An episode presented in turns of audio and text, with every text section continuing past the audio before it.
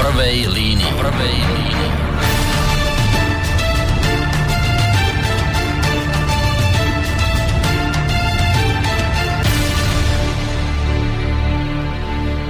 Príjemný dobrý večer, vážení poslucháči, vitajte dnes večer pri mimoriadnej relácie V prvej línii. Mimoriadnej z toho dôvodu, že mnohí ste iste zvyknutí na to, že útorky už patria pravidelne v tomto čase relácii za rabinom o práve, ale keďže pán doktor v minulej relácii spomínal, že dnes nebude môcť vysielať, tak sme zaradili vlastne mimoriadnu reláciu V prvej línii. Ak nás teda počúvate 5. decembra, tak nás počúvate v premiére v tejto chvíli. No, poďme hneď k téme, ktorú by som mal teda nejakým spôsobom uviesť. Ja tu mám pre vás, alebo žiada sa mi spomenúť v úvode tej dnešnej relácie pár udalostí, pár zaujímavých faktov, ktoré budú, vážení poslucháči, v podstate súvisieť s našou dnešnou témou. Na úvod tu mám pre vás dva pravdivé, no neuveriteľné príbehy. Toho, čo sa udialo na tomto našom svete za posledné dni. Ten prvý príbeh, ja verím, že ste mnohí o tom počuli, lebo prebehlo to našimi médiami, hlavne teda tými takzvanými alternatívnymi, mainstream si tieto témy nejako nevšíma. Ten prvý príbeh sa viaže s Belgickom, konkrétne s mestečkom Kuttekoven. A práve tam sa totižto jeden miestny umelec, istý pán Tom Herck, rozhodol zaujať obyvateľov netradičným spôsobom. Do miestneho kostola umiestnil mŕtvú ukrižovanú kravu. Vraj je to forma umenia, ktoré by malo byť v svetostánku inštalované do konca tohto mesiaca. Pán umelec pribil poltonové telo kravy na kríža, potom ho pokryl nejakým silikónom. A táto ukrižovaná krava sa vlastne nachádza v strede kostola, v ktorom sa ešte stále príležitostne konajú sväté omše. Ako ďalej uvádza portál Hlavné správy, autor s radosťou vysvetľuje, že jeho umenie má poukázať na moderné plytvanie a vyhadzovanie jedla. No a zároveň výber kostola má zase pre zmenu poukazovať na plytvanie miestom v čase nedostatku priestoru na bývanie. Vraj chce takto umelec upútať pozornosť na nespočetné množstvo kostolov, ktoré sú v nedeľu prázdne, pretože, ako hovorí, obyvateľov už viac nezaujímajú neznesiteľne nudné omše.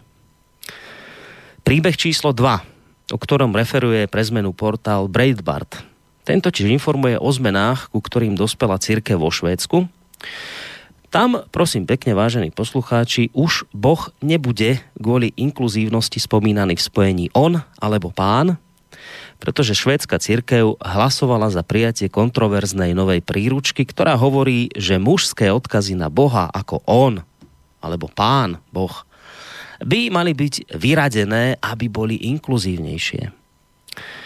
Napriek ťažkej kritike organizácií vrátane Kráľovskej švédskej akadémie cirkev napokon schválila spomínanú novú príručku veľkou väčšinou.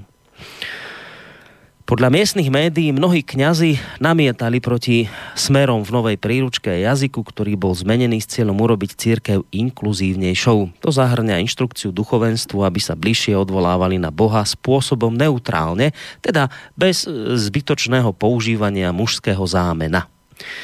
Boh by mal byť v modlitbách označovaný ponovom ako matka aj otec, podľa pokynov v manuáli, kde sa píše nasledovné. Boh, Najsvätejšia Trojica, Otec a Matka, Syn, Sestra a Brat a Duch, Spasiteľ a Inšpirátor nás vedie do hĺbky bohatstva, múdrosti a poznania. Istá Sofia Camnerin, podpredsednička švédskej ekumenickej cirkvi, obhajovala inkluzívny jazyk v cirkvi a uviedla, že jeho potreba je založená na uvedomení si rôznych typov diskriminácie a nerovnosti v našej spoločnosti. Odvolávajúc sa na Boha ako pána, sa podľa nej upevňujú rodové hierarchie a podriadenosť žien v bielom západnom feministickom kontexte. Ale predsa sa našiel niekto, kto sa vyjadril aj kriticky voči tejto novej príručke s radou samotných cirkevných predstaviteľov. Konkrétne ide o kňažku Helenu Edlutovú, ktorá takto zhrnula svoje najväčšie obavy z novej príručky. Podľa nej riziko spočíva v tom, že nie sme schopní spozorovať malé zmeny a potom postupom času zistíme, že sa pozeráme na drastické zmeny, s ktorými by sme nikdy nesúhlasili, ak by sa uplatnili naraz. Dnes je nepredstaviteľné, že napríklad o 5 rokov budeme v našich kostoloch sa modliť Matka naša, ktorá si na nebesiach. Dnes je to popísané ako nemožnosť, ale návrh cirkevnej príručky to umožňuje. No už len taká drobná pikoška na záver. K tomuto prípadu cirkev v Štokholme vedie lesbická biskupka Eva Brunne, ktorá sa pred 2 rokmi preslávila požiadavkou odstrániť z kostolov kríže. No, toto boli, vážení poslucháči, príbehy z posledných dní. Pridám ešte 2, ktoré sa objavili včera, respektíve dnes. Možno ste to už zachytili, médiami dnes preletela informácia o tom, že už od budúceho roka začnú v Rakúsku platiť homosexuálne manželstvá. Doteraz mohli homosexuáli v Rakúsku uzatvárať v podstate v úvodzovkách len registrované partnerstvá, ale Rakúsky ústavný súd najnovšie rozhodol, že je to v podstate diskriminačné voči osobám rovnakého pohlavia. No a tak im teda od roku 2019 odobril klasické sobáše, ktoré momentálne je možné u našich západných susedov uzavrieť len medzi mužom a ženou. Podľa nálezu súdu je súčasné rozlišovanie uvedených právnych inštitútov podľa toho, či ide o vzťahy medzi rôznymi alebo rovnakými pohlaviami v rozpore s ústavným zákazom diskriminácie na základe osobnostných črt, medzi ktoré patrí aj sexuálna orientácia. Takáto úprava musí byť preto zrušená k 31. decembru 2018. Ústavný súd v Rakúsku konal v tejto veci vlastne na základe sťažnosti 2 žien, ktoré požiadali vo Viedni o uzatvorenie manželstva. Ich žiadosť ale magistrát a následne aj príslušný súd zamietli. Podľa vyjadrenia advokáta uvedených žien ide o vôbec prvý prípad v Európe, keď súd zrušil zákaz uzatvárať manželstva osobám rovnakého pohlavia. Rakúsko je v podstate prvou krajinou Európy, ktorá bude uznávať a uplatňovať rovnosť manželstva ako ľudské právo. No a napokon ešte jedna udalosť, ktorá na prvé počutie nemusí s týmto všetkým, o čom tu teraz hovorím, súvisieť, no ale objavujú sa aj tvrdenia, a nie ich málo, že práve že súvisí a veľmi úzko. Zase ide o udalosť posledných dní, takže predpokladám, že viete o tom, že komisár Rady Európy pre ľudské práva, istý pán Nils Muižnieks, tak sa to nejako číta, žiada od európskych štátov pokrok v otázke sexuálnych práv žien. Totižto, ako vo svojej nedávnej zverejnenej správe uvádza, sexuálne a reprodukčné zdravie a práva žien sú ľudskými právami. No, bohužiaľ, ženám v Európe sa tieto práva podľa komisára upierajú alebo obmedzujú, čo je výsledkom zákonov, politík a postupov, ktoré v konečnom dôsledku odzrkadľujú pretrvávajúce rodové stereotypy a nerovnosti. Preto pán komisár jedným dychom dodal, že jednotlivé štáty sa musia týmito porušeniami zaoberať a rozhodne sa zaviazať k presadzovaniu pokrokovej rodovej rovnosti v tejto rozhodujúcej oblasti života. Zverejnená správa obsahuje príklady nedostatkov, ktorými sa musia európske štáty zaoberať. Komisár v správe uvádza konkrétne 40 odporúčaní, ktoré by mali pomôcť zlepšiť situáciu na poli sexuálnych a reprodukčných práv žien.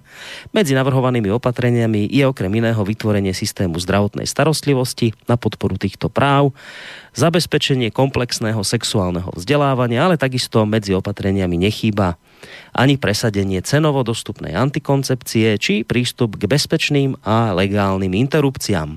No, vážení poslucháči, iste by sa dalo pokračovať, pretože podobných informácií pribúda v posledných rokoch, mesiacoch či týždňoch ako húb po daždi. No ale myslím si, že pokračovať nie je potrebné, pretože už aj tak som zase raz natiahol tento svoj úvod do úctyhodných rozmerov. A tak teda, ja prejdem rovno k veci a privítam hostia našej dnešnej relácie, už spomínanej mimoriadnej relácie V prvej línii. Tento pán nie je u nás v rádiu žiadnym nováčkom. Práve k témam, ktoré sa budeme venovať aj dnes, sme sa už v minulosti v tejto relácii zhovárali a ja som teda veľmi rád, že môžem opäť na Skype privítať Antona Chromíka z Aliancie Za rodinu. Príjemný dobrý večer, pán Chromík, počujeme sa. Pozdravujem, príjemný, pekný večer. Výborne, takže nám to funguje. Dobrý večer samozrejme aj vám, vážení poslucháči, ktorí ste sa teda rozhodli dať nám priestor v rámci dnešného večera. Ak budete mať nejakú otázku, samozrejme smelo do toho, môžete buď priamo zatelefonovať na číslo 048 381 0101, alebo nám môžete napísať mail na adresu studio@slobodnyvysielac.sk. Prípadne môžete reagovať aj cez našu internetovú stránku, keď si kliknete na také zelené tlačítko Otázka do štúdia. Spolu s pánom Chromíkom vám nerušené počúvanie prajem aj ja. V tejto chvíli teda z Banskobystrického štúdia, spoza mikrofónu a o technike aj Boris Koroni. Pozornejší poslucháči, pán Chromík, si ste všimli, že téma našej dnešnej relácie znie, že bránte našu ústavu, pomočka petícia.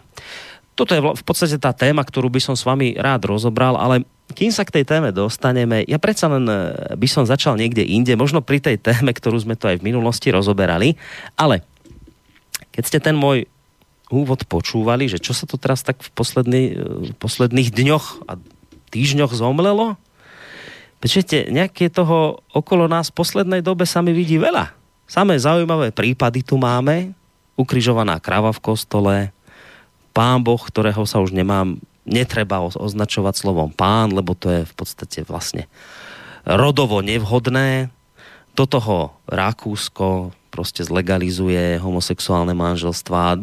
Tento týždeň zase pre zmenu, neviem, či ste to zachytili, v austrálskom parlamente austrálsky poslanec požiadal o ruku vlastne svojho partnera, ktorý sedel na takomto asi balkóne v parlamente.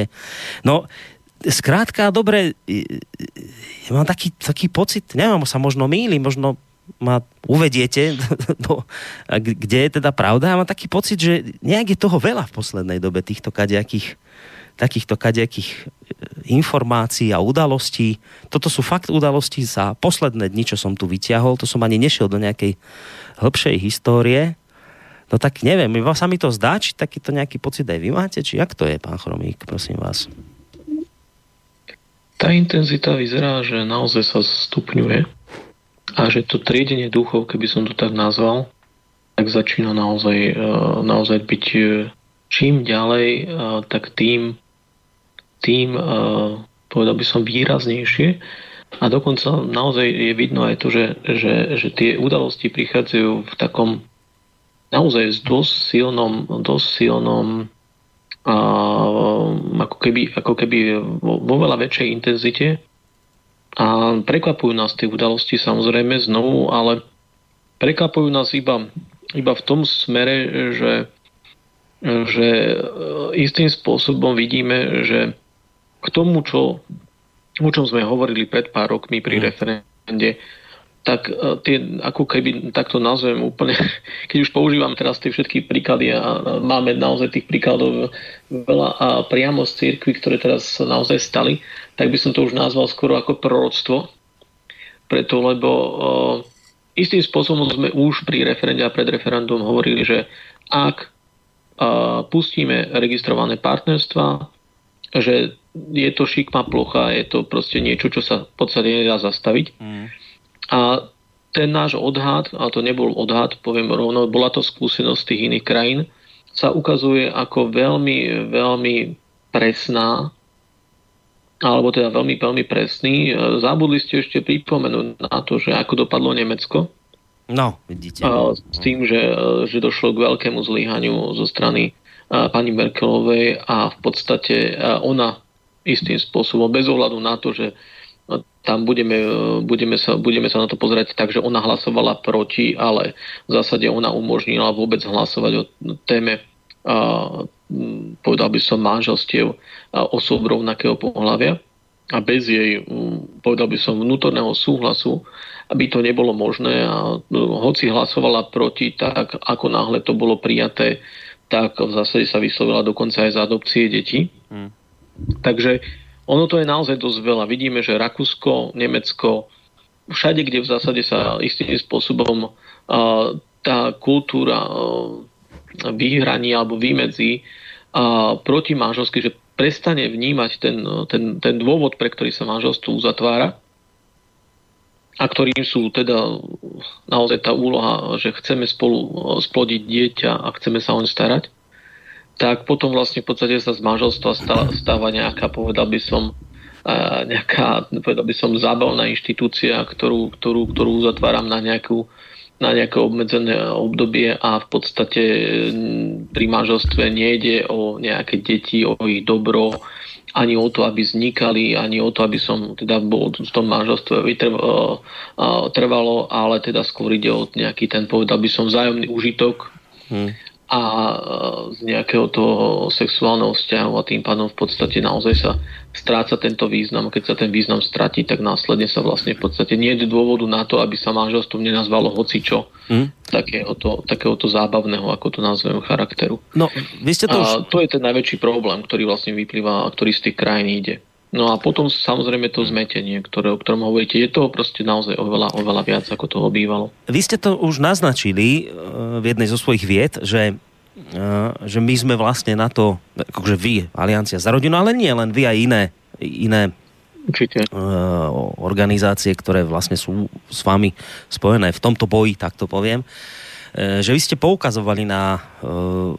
nejaké nebezpečenstvo, alebo skôr by som to nazval nejakú salámovú metódu. Tu by som sa rád trošku pristavil naozaj pri tom rakúskom prípade, lebo to je zaujímavé. Viete, že tam v Rakúsku boli schválené registrované partnerstva. Ja neviem, ako dlho to fungovalo, vy možno viete, ale pre osoby rovnakého pohlavia, ktoré chceli žiť spolu a teda nechceli riešiť tie problémy, ktoré majú dnes, ja neviem, homosexuál na Slovensku, že jeden druhého nechcú informovať, pokiaľ jeden je v nemocnici a s dedením je problém. Tieto veci, tak všeliekom na toto mali byť registrované partnerstva. Hovorilo sa o tom, že to, keď presadíme tie registrované partnerstva, tak my už potom budeme spokojní, tá LGBT komunita bude mať vlastne práva, tak ako má muž a žena, ktorí uzavrú proste manželstvo.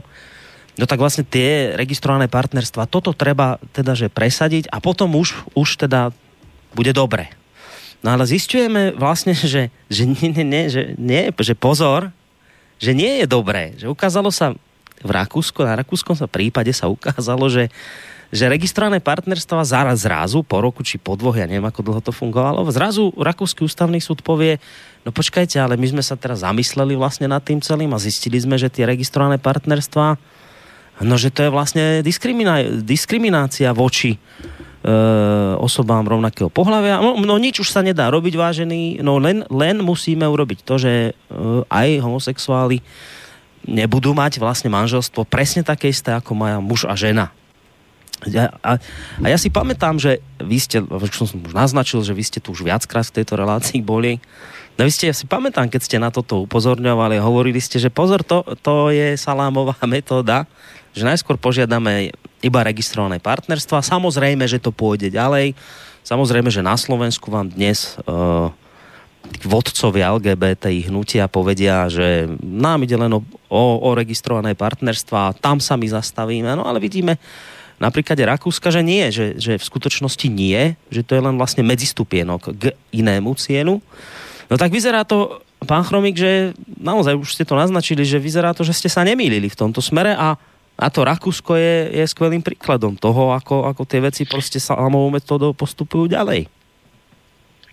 Určite áno, tam je naozaj taký vážny dôvod na to, že tie informácie sme mali. V podstate aj to referendum, aj snaha o referendum bolo práve spôsobená tým, že sa istým spôsobom ježili chlopky vzadu na hlave, preto lebo sme si uvedomili, že všetky tie krajiny západné jedna po druhej padajú. Vyslovene padajú. Totiž v skutočnosti nefunguje stratégia nejakej skály, ktorá odoláva nejakým tým prílivovým vlnám. Keď si pozriete, tak po pár stročiach tak či tak sa tá skala rozsype a máte tam pieskovú plášť. Hej? A toto je nefungujúca stratégia. Uvedomili sme si to vlastne v podstate, keď som vlastne videl tie západné krajiny a videl som o tom, ako to pokračuje. To znamená, že oni proste budú vrážať a postupne tú skalu rozdrobia úplne napadať. To znamená, nemôžete iba hovoriť nie a proste odolávať. 25 krát predložia návrh na registrované partnerstva, 25 krát neúspejú, 26 krát úspejú. V skutočnosti najväčší problém je práve v tom, že že ako náhle sa pripustí ten hodnotový, povedal by som, ten hodnotový omyl, tak nastane problém. Preto, lebo v skutočnosti je to naozaj o omyle.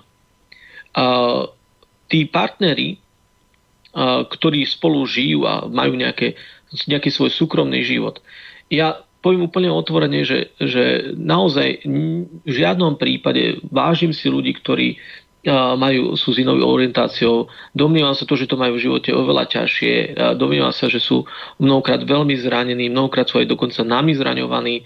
Domnievam sa to a vážim si ich pre tie ich iné vlastnosti, ktoré proste, ktoré majú preto, keď sú čestní a tak ďalej, lebo sexualita je len proste malou časťou nejakej osobnosti.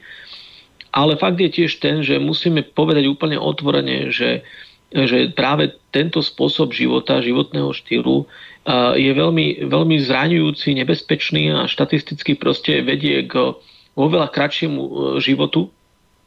A že v zásade je to naozaj rizikový spôsob života, pokiaľ žijú aktívne svoj homosexuálny štýl života. To znamená, že neželám nikomu to, aby mal kratší život, neželám nikomu to, aby bol náchylnejší na rôzne typy chorôb. To si nikto dobrý, kto chce niekomu dobre, nepraje. A preto si myslím, že treba začať otvorene hovoriť o tom, že ten životný štýl je naozaj veľmi riskantný. A to znamená, že nie je to tak, že pozrite sa, veď oni sa dvaja majú radi a vidíte ich, že sa majú radi. Áno, nikto nespochybňuje to, že sa ľudia vedia jeden pre druhého obetovať. Druhá vec je tá, že určite sa aj otec so svojou dcerou majú radi a milujú sa a napriek tomu v podstate spolu sexuálne nemôžu žiť. Hej? Alebo to nebude dobré. Hej? A to znamená, že lásku oddelujeme od tejto veci. Ale už aj keď povieme úplne otvorene, majú nejaké právo na súkromný život. Ale najväčší omyl pri tejto veci je práve to, že to, čo spolu majú, to znamená, že spolu bývajú, že spolu nejakým spôsobom žijú, to je ich súkromný život. A istým spôsobom do súkromného života im nepovedať. Môžeme im povedať, že to teda nevidíme ako niečo, čo by im prinášalo nejaký ten, povedal by som, zdravotný benefit, ale tam niekde stojíme. Problém je v tom, keď žiadajú vytvoriť inštitút rodinného charakteru. To znamená, že to nie je už nechcú právo na súkromie, ale chcú právo na rodinný život. A tam je veľký problém preto, lebo registrované partnerstva sa vlastne, to je ako keby nádoba, ktorou sa má vytvoriť niečo podobné ako manželstvo. Mm-hmm. A vlastne to má byť inštitút rodinného života. A to je problém. To je veľký problém. Preto, lebo rodina vzniká rodením. A tuto ide o vzťah, v ktorom sa teda nič nemôže nejakým spôsobom narodiť. Nejaké dieťa z muža sa dieťa nenarodí, takisto zo ženy a zo ženy sa dieťa nenarodí. Niekde má svojho otca, niekde má svoju maminu. Každý jeden človek na zemi, ktorý tu vznikol z otca a mamy. A to dieťa si zaslúži poznať rodičov. A v tom je ten základný omyl, že netvárme sa, že registrované partnerstva sú tu na to, aby sa ten partner dostal do zdravotnej dokumentácie. Ja som manžel svojej manželky a ja sa nemám právo dostať do zdravotnej dokumentácie svojej manželky. Preto, lebo manželka má takisto právo, je tu nejaké lekárske tajomstvo a proste nemám právo sa dostať do jej dokumentácie. Manželka môže dať súhlas a keď dá súhlas, vtedy mám právo sa dostať do tej dokumentácie. A úplne rovnako aj oni ako partneri môžu si dať vzájomne súhlas, stojí to 1 euro, keď si to dajú uveriť na notárskom úrade, alebo teda na matrike, a dostanú sa bez toho, aby robili veľké ovácie, prípadne, povedal by som, ovnou časovo a finančne náročnejšie.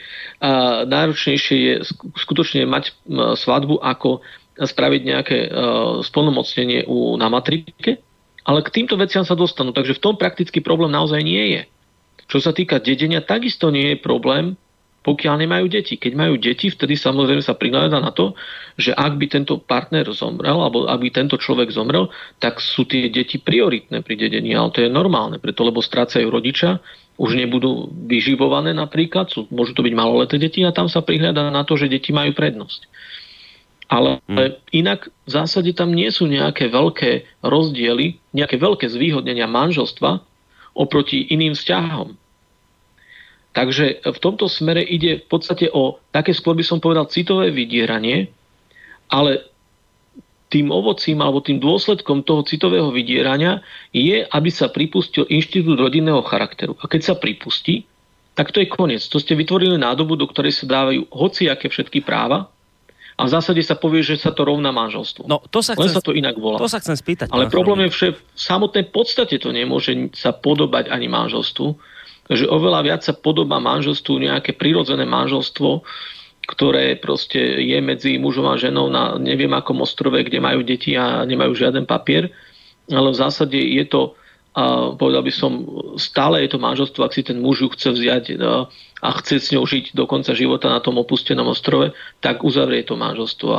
Ale toto je niečo iné. Tam proste naozaj sa ten účel manželstva neplní. Ten tam neexistuje. No ešte jednu otázku k tomuto a potom trošku posuniem ďalej.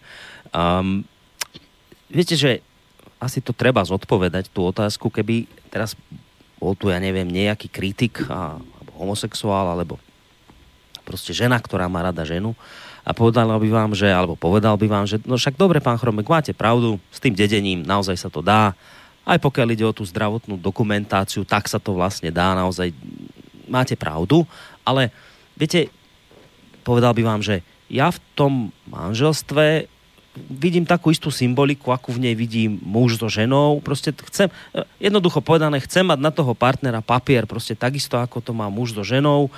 O toto mi ide, toto je to, čo vlastne ma láka, čo chcem, čo to akože utuží náš vzťah.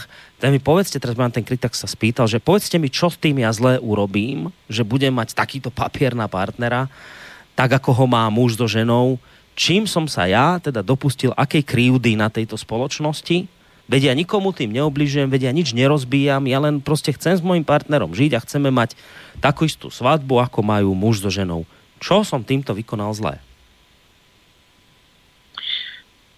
No, v prvom rade je to to, že ako hovorím, že napodobňuje sa niečo, čo v svojej podstate takýmto nie je. To znamená, že nemôžete týmto vy dvaja muži alebo vy dve ženy, nemôžete založiť si rodinu. To sa nedá. To znamená, že Chcete mať benefity, ako keby ste si tú rodinu založili, ale nepríjmate na seba celé to bremeno, ktoré spočíva práve v plodení a výchove detí.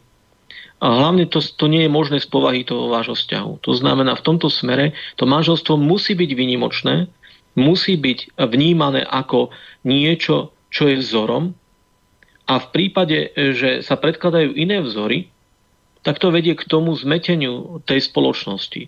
Pred takými 60 rokmi najsilnejší argument, ktorý bol v prospech zavedenia rozvodov v zákone, bol jedna neuveriteľne zaujímavá otázka. Podľa mňa to fakt zaberalo to ináč aj v čase referenda.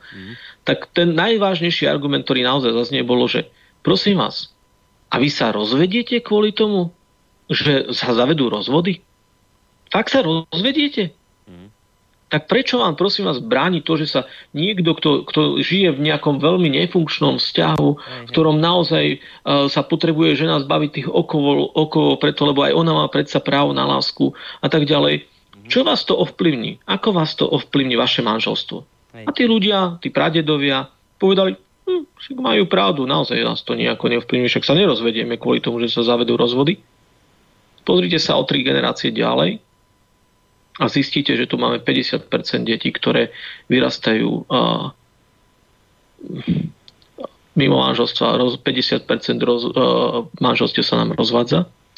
Nemalo to vplyv tá mentalita, tá kultúra s tým, že sa zrazu postavilo to manželstvo, už nie je také, že áno, berieme to do smrti, myslíme to vážne, nemáme žiadne nejaké bočné úmysly, nechceme založiť SROčku.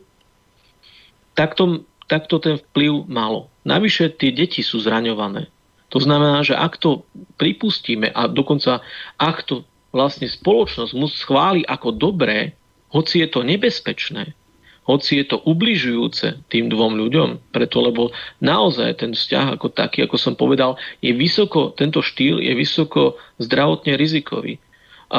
Tejto komunite povedal to, teda nebudem hovoriť, čo ja si myslím, preto, lebo to je zbytočné, to povedia, že to si nejaký Chromík myslí, ale Jen Hellquist je to jeden z lídrov LGBT hnutia v Kanade, ktorý už zomrel do smrti, bol presvedčeným lídrom LGBT, povedal, a teraz ho budem parafrázovať, máme jeden z najhorších zdravotných stavov v Kanade. To pozor, hovorím o krajine, kde už 25 rokov sú manželstva homosexuálov možné.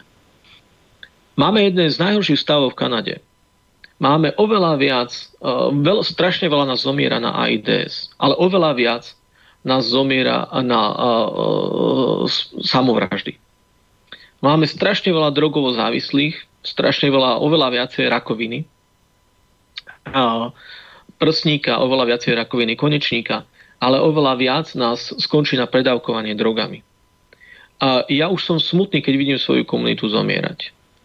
A toto povedal líder LGBT v Kanade, ktorý si uvedomoval, že tí žijeme v prvých líniách, my to vidíme a my vidíme, ako zomierame, ako moja komunita zomiera. Už sa hrozím a desím sa z toho, keď vidím, ako moja komunita zomiera. Ja sa teraz pýtam, že budeme takýto životný štýl prezentovať ako rovnocenný manželstvo, budeme ho prezentovať tak, že je to v poriadku, je to super, je to skvelé, môžeš si vybrať aj našim deťom, preto, lebo tam sa to prenesie. V realite sa ten štýl prezentuje ako rovnocenný.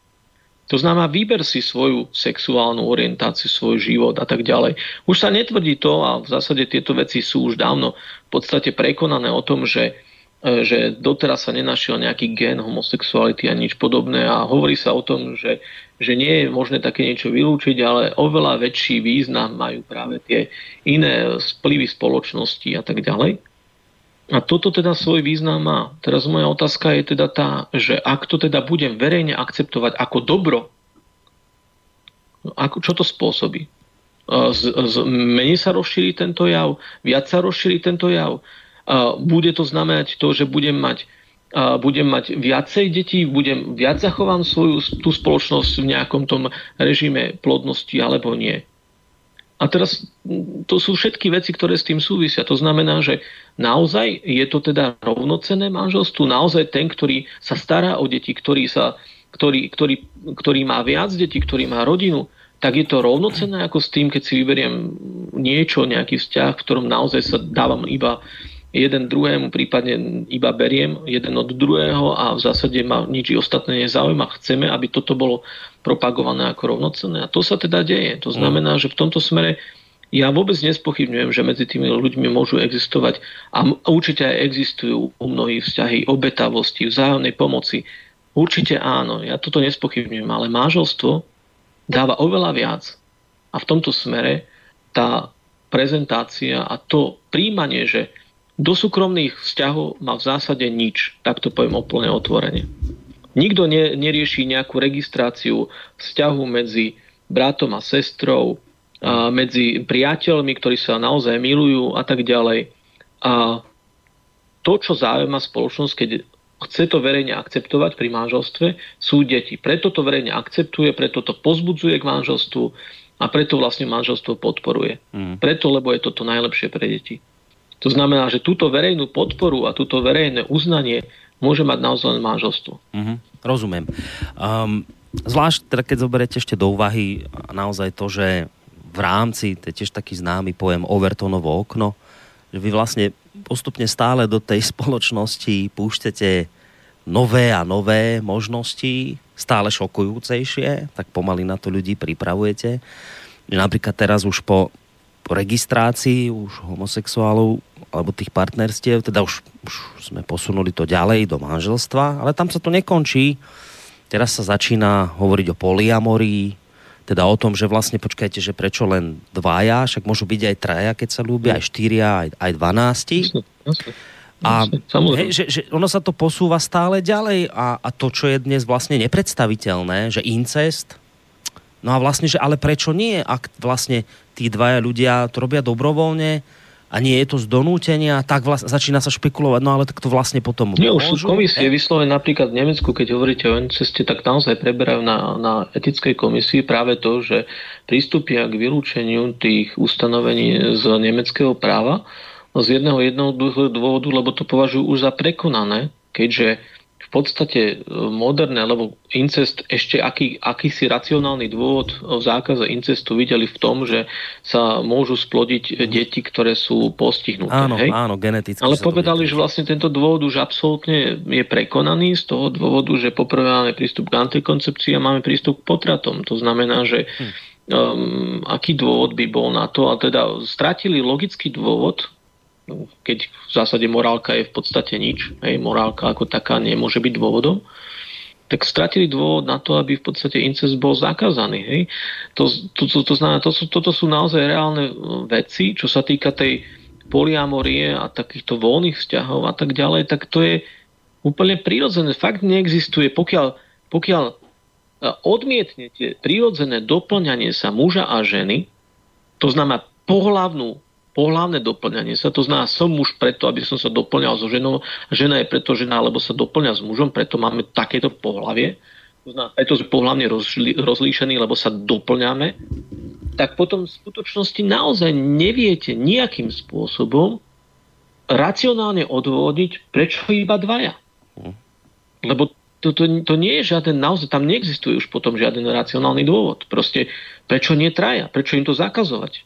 To znamená, stačí, keď to raz pripustíte a v zásade nemáte nejakú ďalšiu racionálnu bariéru na to, aby ste, no proste keď popriete princíp toho, že muž a žena sa naozaj doplňajú, že na to majú pohlavie, aby plodili deti, tak potom už v podstate sa dostávate na také pole, že sexuálny vzťah, a tak ten nemusí mať ten človek iba s jedným človekom. Hej. To znamená, že teoreticky môže mať s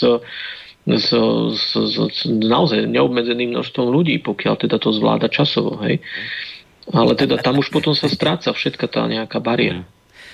No a potom to môžete úplne, že vyšperkovať až do takých krajností. Zase, síce nepredstaviteľné, ale už to kde si padlo. Už v rámci Overtónového okienka sme to pustili do spoločnosti. Už je z toho niekde, proste aspoň taká, že diskusia na úvod, verejná pobúrenie, že a čo taká pedofília, vlastne veď keď dieťa bude chcieť, tak zase prečo brániť? Takže to už môžete potom naozaj domyslieť do úplne že katastrofických koncov. No, prečo o tomto hovoríme? Jednak preto, lebo som vlastne tieto príklady v úvode vytiahol a to sú naozaj príklady z posledných dní. My sme vlastne, keď sme robili aj v minulosti relácie, tak sme tieto a podobné prípady vyťahovali práve preto, lebo vy ste viackrát zdôraznili aj v týchto reláciách, že aj na Slovensko je samozrejme veľký tlak dostať tú tzv. LGBTI agendu, ktorá toto vlastne všetko obsahuje, ktorou si prešlo Rakúsko, ktorou si prechádzajú tie tzv. Vyspelé západné krajiny, tak táto LGBTI agenda sa samozrejme snaží dostať aj na Slovensko. A to, čo sme vlastne povedali v minulosti, je, že ona sa snažila kadejako, nešlo to, a teraz najnovšie je to vlastne cez tzv. Istanbulský dohovor. To je za normálnych okolností dokument, ktorý by mal nejakým spôsobom bojovať proti týraniu žien. Ale vy sa už týmto vlastne dokumentom dlhšie zaoberáte a zistili ste, že to tak celkom nie je. Pravda, že práve je to o tom, že cez takýto pekný ctnostný cieľ vlastne sa v skutočnosti snaží dostať do nášho právneho systému LGBTI agenda. My keď sme sa posledne v tejto relácii, pán Chromík, bavili, asi si na to spomínate, keď ste tu posledne boli, tak práve v tom čase totižto ministerka spravodlivosti túto tému odložila do šuflíka. Dohovor Rady Európy o predchádzaní násiliu na ženách a domácemu násiliu a boji proti nemu, to je plné znenie tzv. Istanbulského dohovoru. Vtedy ministerka spravodlivosti Žitňanská nepredložila na schválenie vládou a ako dôvod tohto rozhodnutia v tom čase uviedla, že táto téma si ešte vlastne vyžaduje širšiu diskusiu a vyjasňovanie pozícií a postojov. A zároveň povedala, že vlastne v parlamente v tom čase bola taká situácia, že tento dohovor by nezískal potrebnú podporu. Pričom navyše názory na tento dokument sa na Slovensku stále nejako nezblížili, povedala ministerka, ale práve naopak ostávajú stále vyhranené. No a preto vlastne nepredložila tento dokument na ratifikáciu, ale povedala, ďalej sa treba o tom baviť, treba diskutovať, musíme tie opačné názorové prúdy nejak zjednotiť a skúsiť sa dohodnúť. No tak chcem sa spýtať, že Čo sa za ten čas, ako sme sa spolu nebavili v tomto smere, udialo? Pán Chromík, vy tieto veci sledujete. Ministerka hovorila teda, že si táto téma ešte vyžaduje širšiu diskusiu, vyjasňovanie pozícií, vyjasňovanie postojov. Tak čo sa udialo za ten čas, ako sme sa posledne bavili? Odohralo sa na tomto poli nejaká diskusia, nejaké zmierňovanie tých opačných názorov bolo, alebo je to stále v tej polohe, akej to bolo, keď ste tu boli posledne? Jak to momentálne vyzerá? Ešte by som upresnil na začiatok s tým, že čo sa týka tej LGBTI agendy, ktorá je obsiahnutá v Istanbulskom dohovore, viac by som povedal, že asi úplne kľúčovou, lebo táto je tam, povedal by som, tak skrytá v úzadí, nie je taká viditeľná, ale kľúčovou je v podstate nová ideológia, gender ideológia, ktorá sa cez tento dohovor presadzuje. Ona nie je až taká nová reálne, v podstate sa o to už snažia 30 rokov a funguje tam naozaj dosť silné spojenie práve medzi LGBT aktivistami a feministkami, čo je vidno už aj z toho, že kto naozaj pracuje v tom ich centre pre rodovo podmienené násilie, aj z toho, že teda tam znovu opakuje sa pojem rodová identita, aj z toho samotného ďalších vecí vnímania rodu a zmeny rodu bez zmeny pohlavia a tak ďalej, ktoré v podstate môže devalovať samotné to manželstvo. A s tým, že teda v zásade naozaj manželstvo je uzatvorené medzi mužom a ženou, ale keď nebudeme vedieť, čo je muž, alebo kto je muž a kto je žena, tak potom teda naozaj to manželstvo zrejme týmu trošku utrpí. A to som teraz povedal veľmi kulantne. Takže to, čo ste sa pýtali, že či tam bol nejaký posun nenastal. To znamená, že odtedy žiadna nejaká debata nebola. A čo bolo, je v zásade to, že snažíme sa dosiahnuť s ďalšími ľuďmi a v tomto smere sa veľmi silne zapájala do tejto veci cirkev. Konkrétne by som chcel pochváliť pána farára Kuffu, ktorý sa venuje týraným ženám už niekoľko desiatok rokov a ktorý, keď sa dozvedel o tom, že v Istanbulskom dohovore sa skrýva táto nebezpečná ideológia, ktorá je založená na boji mužov a žien, to znamená, že celá tá ideológia je založená na tom, že medzi mužmi a ženami prebieha boj o moc, tak ho to veľmi silne vzalo, by som to tak nazval, preto, lebo pomáhajú naozaj, toto sú ľudia ako Pavol Vilček, riaditeľ spišskej dieceznej charity, spišskej katolíckej charity, teda diecezný riaditeľ, alebo Maroš Kuffa, oni sú veľmi známi svojim sociálnym dielom, naozaj veľmi veľkým. A sú to priekopníci sociálnej práce na Slovensku. Majú útulok pre týrané ženy a keď sa dozvedeli o tom, že sa pod túto nálepku ide skryť ideológia, ktorú zo srdca odmietajú, tak teda boli úplne šokovaní, zarazení a v zásade naozaj povedali, že tak toto treba kričať do Slovenska. Uh-huh. A v poslednom období to aj začali naozaj reálne robiť. Trošku im tom osobne pomáham ako osoba. A treba povedať tiež aj to, že je to v podstate, oni využívajú naozaj to, povedal by som, svoju charizmu, ktorú majú, svoju katolickú charizmu, to znamená, že v tomto smere naozaj to berú tak, že je to naozaj náboženská záležitosť v tom smere, že predstaviť takto to Boh chcel, Boh stvoril muža a ženu, ako človeka, ako muža a ženu stvoril a proste pre nás je to jasné.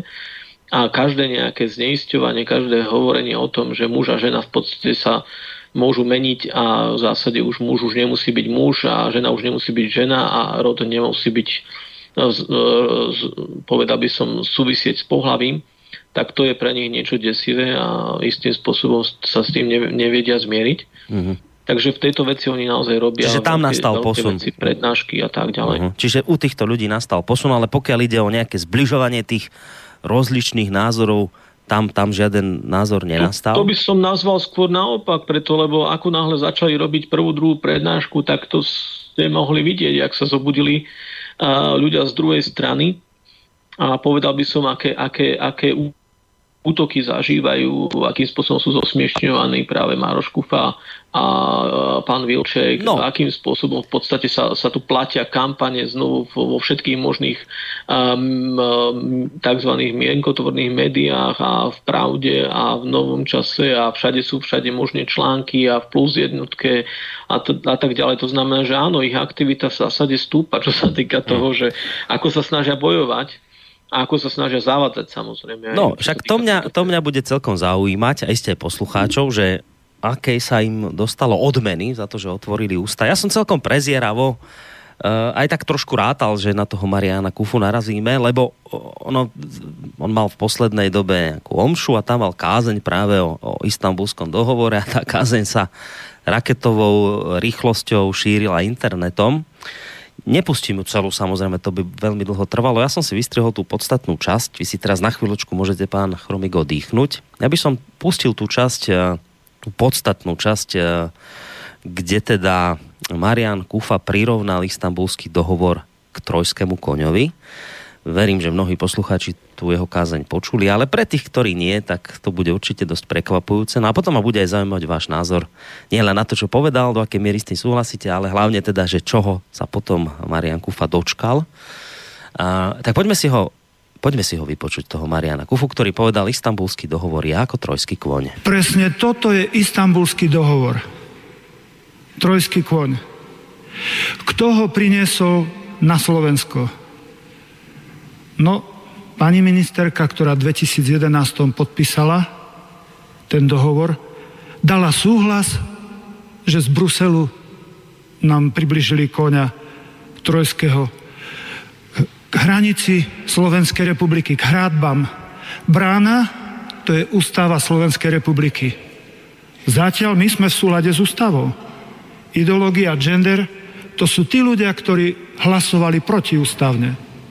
Proti súčasnej ústave, títo ľudia dneska sú za gender. Hradby troje, to sú zákony Slovenskej republiky. Zatiaľ ústava je najvyšší zákon a pod ňou všetky ostatné zákony však, ale ešte nad ústavom je Boží zákon, tak aby sme si to pripomenuli však. Na ústava, to je tá brána a zákony Slovenskej republiky, to je ten múr a trojský koň, Istanbulský dohovor. A on je tu už blízko, už sme ho pozvali. Podpis znamená trojský koň pri Slovensku. Teraz treba povedať, však nič sa nedeje. Sú dôležitejšie veci, jak je Istanbulský dohovor. Poďme sa baviť o niečom inom, hocičom, kým my nájdeme spôsob, jak toho koňa dnu. No, v demokratickej spoločnosti to môže sa urobiť tak. Referendum, demokracia, vláda ľudu. Tak dajme tu, jak sa to volá, referendum. Odbornú diskusiu, referendum. Žiadne referendum o Istanbulskom dohovore nebolo. Ani len odborná debata. Čiže preskočili demokratický spôsob. Poďme cez parlament. To ešte furt sme v demokracii. Parlament nech to ratifikuje. Skúšali to hneď, potom 2000 nedalo sa, nebolo prechodné a súčasná vláda neprechodné. Všetci sme sa uspokojili, lebo parlament to neprijal. Pozor, tu teraz dvíhame prst, pozor. Predstavte si sanitka, Červený kríž, tak každý povie, uhnite, ide sanitka, Červený kríž. Každý normálny a ľudský, kto má v sebe dačo dobre, uhnite, idú pomáhať. Modré svetlo, uhnite. A ešte nápis na sanitke, pomoc tyraným ženám. Tak Kuffa bol prvý, ktorý povedal, uhnite. Však to je dobre, že v rámci Európy konečne Brusel dačo dal, kde je koncepcia pre celú Európu, pre tyrané ženy. No ale Kuffa už je taký, že kúknul do tej sanitky, obrazne povedané. Kúknul, čo tam je, pretože je to v našom fachu, viac ako 26 rokov s tým robíme, tak som sa kúknul obrazne povedané dnu a od hrozy som skoro spadol na zadok. Granát namierený proti ľuďom, proti rodine, proti Slovensku, proti Európe, proti svetu a najdôležitejšie proti Bohu. Ideológia, gender, to je ten granát. To je ten granát. Sanitka a my sme sa uspokojili, však parlament to neratifikoval. Teda nezbúral bránu, ani nezbúral hradby. Nič sa nedieje, čo sa bojíte? Tak utišujú ľudí. Čo spravili tá pani ministerka, dala do šuplíka. Naštartovaná sanitka, odistený granát. Čaká sa, na čo? Keď bude nejaká iná, liberálnejšia vláda, v tú ránu vyťahneme sanitku, pum, strojský koniec dnu. Jediná možná vec, ktorá ešte môže byť podľa Viedenského dohovoru, sanitku alebo toho trojského konia vrátiť naspäť do Bruselu. Berte si ho. Predstavte si, jak je to prefikane robené, že ty sa nesmieš ani dotknúť toho trojského konia. Prečo? To nie je majetok Slovenskej republiky. Navonok, aby ľudí zošaleli, keď som čítal ten dohovor, alebo kto si ho prečíta, však môžeš mať výhrady. Poviem to obrazne ľudovou rečou, k trojskému koniu môžeš mať výhrady také, že to tú desku namaluješ na žlto, to tu na červeno, tu na hnedo, tam oko konia prifarbíš, môžeš mu namalovať obočie, na hlúpostiach môžeš mať výhrady. Ale to podstatné je vnútri, to podstatné je pribetonované v trojskom koni, ideológia gender. A toto považujem za obrovskú podlosť, že obišli demokraciu. To dané referendum nebolo, obchádzame parlament a vymysleli takú fintu z Európskej únii, to považujem za velikánsku podlosť, a otvoreno to hovorím, tak dajme na nejakú radu, Európsku radu, prediskutujme, ak to všetci jednomyselne schvália, v tú ránu dávajú do Európarlamentu, Európarlament to implementuje do jednotlivých štátov, čiže napríklad na Slovensko, a už je to nadnárod a už aj sme viazaní Slováci. Jeden deň nemáme Istanbulský dohovor, ráno sa zobudíme a gender je záväzný. A za tieto reči, čo teraz ja hovorím, ma zavrú. Pocestujem prvý do basy. Ale nebojím sa. Už ma v Bruseli 3-krát sa mi vyhrážali, polícia ma vyšetrovala a tak ďalej. Aby som odvolal. Neodvolám. Zatvorte ma. Kto má odvahu? Zatvorte ma. Keď som to v jednom kostole hovoril, zabijú vás, pán farár. Je to dosť možné. Iba sa dozviete, pán farár mal haváriu. Abo zmizol pán farár. A Erik Rybar ma o 5 rokov vyťahne, kde mesto Kapra, z Rybníka. No môže to tak byť. No, tak... Toľko, vážení poslucháči, z kázne Mariána Kuffu, ktorú ste, predpokladám, mnohí zaznamenali. No, pán Chromík, z tých slov Mariána Kuffu bolo teda zrejme, čo ste hovorili, že keď si to celé prečítal, tak ho to nejakým spôsobom šokovalo. Bolo to z tých jeho slov cítiť. Vy ste hovorili, že teda po tejto kázni sa spustila riadna lavína na neho? No, veľmi silná lavína, otvorenie. No, naozaj to bolo, povedal by som až také, povedal by som horúce, preto lebo začal byť obviňovaný zo všetkého možného, začal byť obviňovaný s tým, že vymýšľa, že zavádza, že klame, že proste je to manipulatívne a tak ďalej. Pani Pietruchová uverejnila extrémne dlhý blog na denníku N, na ktorý v podstate sa ani nedá reagovať inak ako po častiach, lebo však to by človek neprečítal, pokiaľ by sa reagovalo v jednom celku. A zareagoval som aj ja na v podstate na portáli postoj.sk s tým, že teda v zásade vyvraciam tie tzv. Tvrdenia, preto lebo pani Pietruchová mnohokrát bojuje práve tým, že uvádza, čo tvrdíme, pričom to nikto netvrdí samozrejme. A tým pádom v zásade z vás spraví hlupákov, preto lebo vám vkladať do úst niečo, čo ste nikdy nepovedali. A v tejto veci nie je schopná uznať pani Pietruchová ani zbázalnú úctu k veľkému dielu ohľadom toho, čo naozaj otec Marián Kuffa urobil pre týrané ženy. Je to skutočne nehorázne, že to tak nazvem, že vlastne tie útoky prichádzajú voči človeku, ktorý sa tu ako jeden z prvých a jeden z tých, ktorý naozaj má jedno z najväčších diel a ktorý reálne pomáha. Reálne pomáha týraným ženám. A tento človek naozaj sa mu nemôžno diviť, že ho takto naštve, keď sa tam vloží ideológia a keď sa niekto zastiera činnosťou, ktorú v živote nerobil. Veď teraz v podstate tí ľudia v tom centre a všetci tí, čo sú tam tzv. Odborníci na týrané ženy, nikdy nepracovali, neboli v útulkoch, nemajú útulky a tak ďalej. A vykopli v podstate istým spôsobom práve ľudí, ktorí to robia dlhé 10 ročia. A prečo ich vykopli? Nie preto, že by nepomáhali týraným ženám, ale preto, lebo odmietli túto ideológiu, ktorá je v tomto skrytá. Tak sú schopní v podstate týchto ľudí očierňovať, týchto ľudí v podstate dehonestovať a len preto, lebo nevyhoveli ich ideológii, na ktorú si oni zavesili nejaké finančné prostriedky, ktoré dostávajú a ktoré miňajú zo štátu a z našich zdrojov, prípadne zo zdrojov Európskej únie.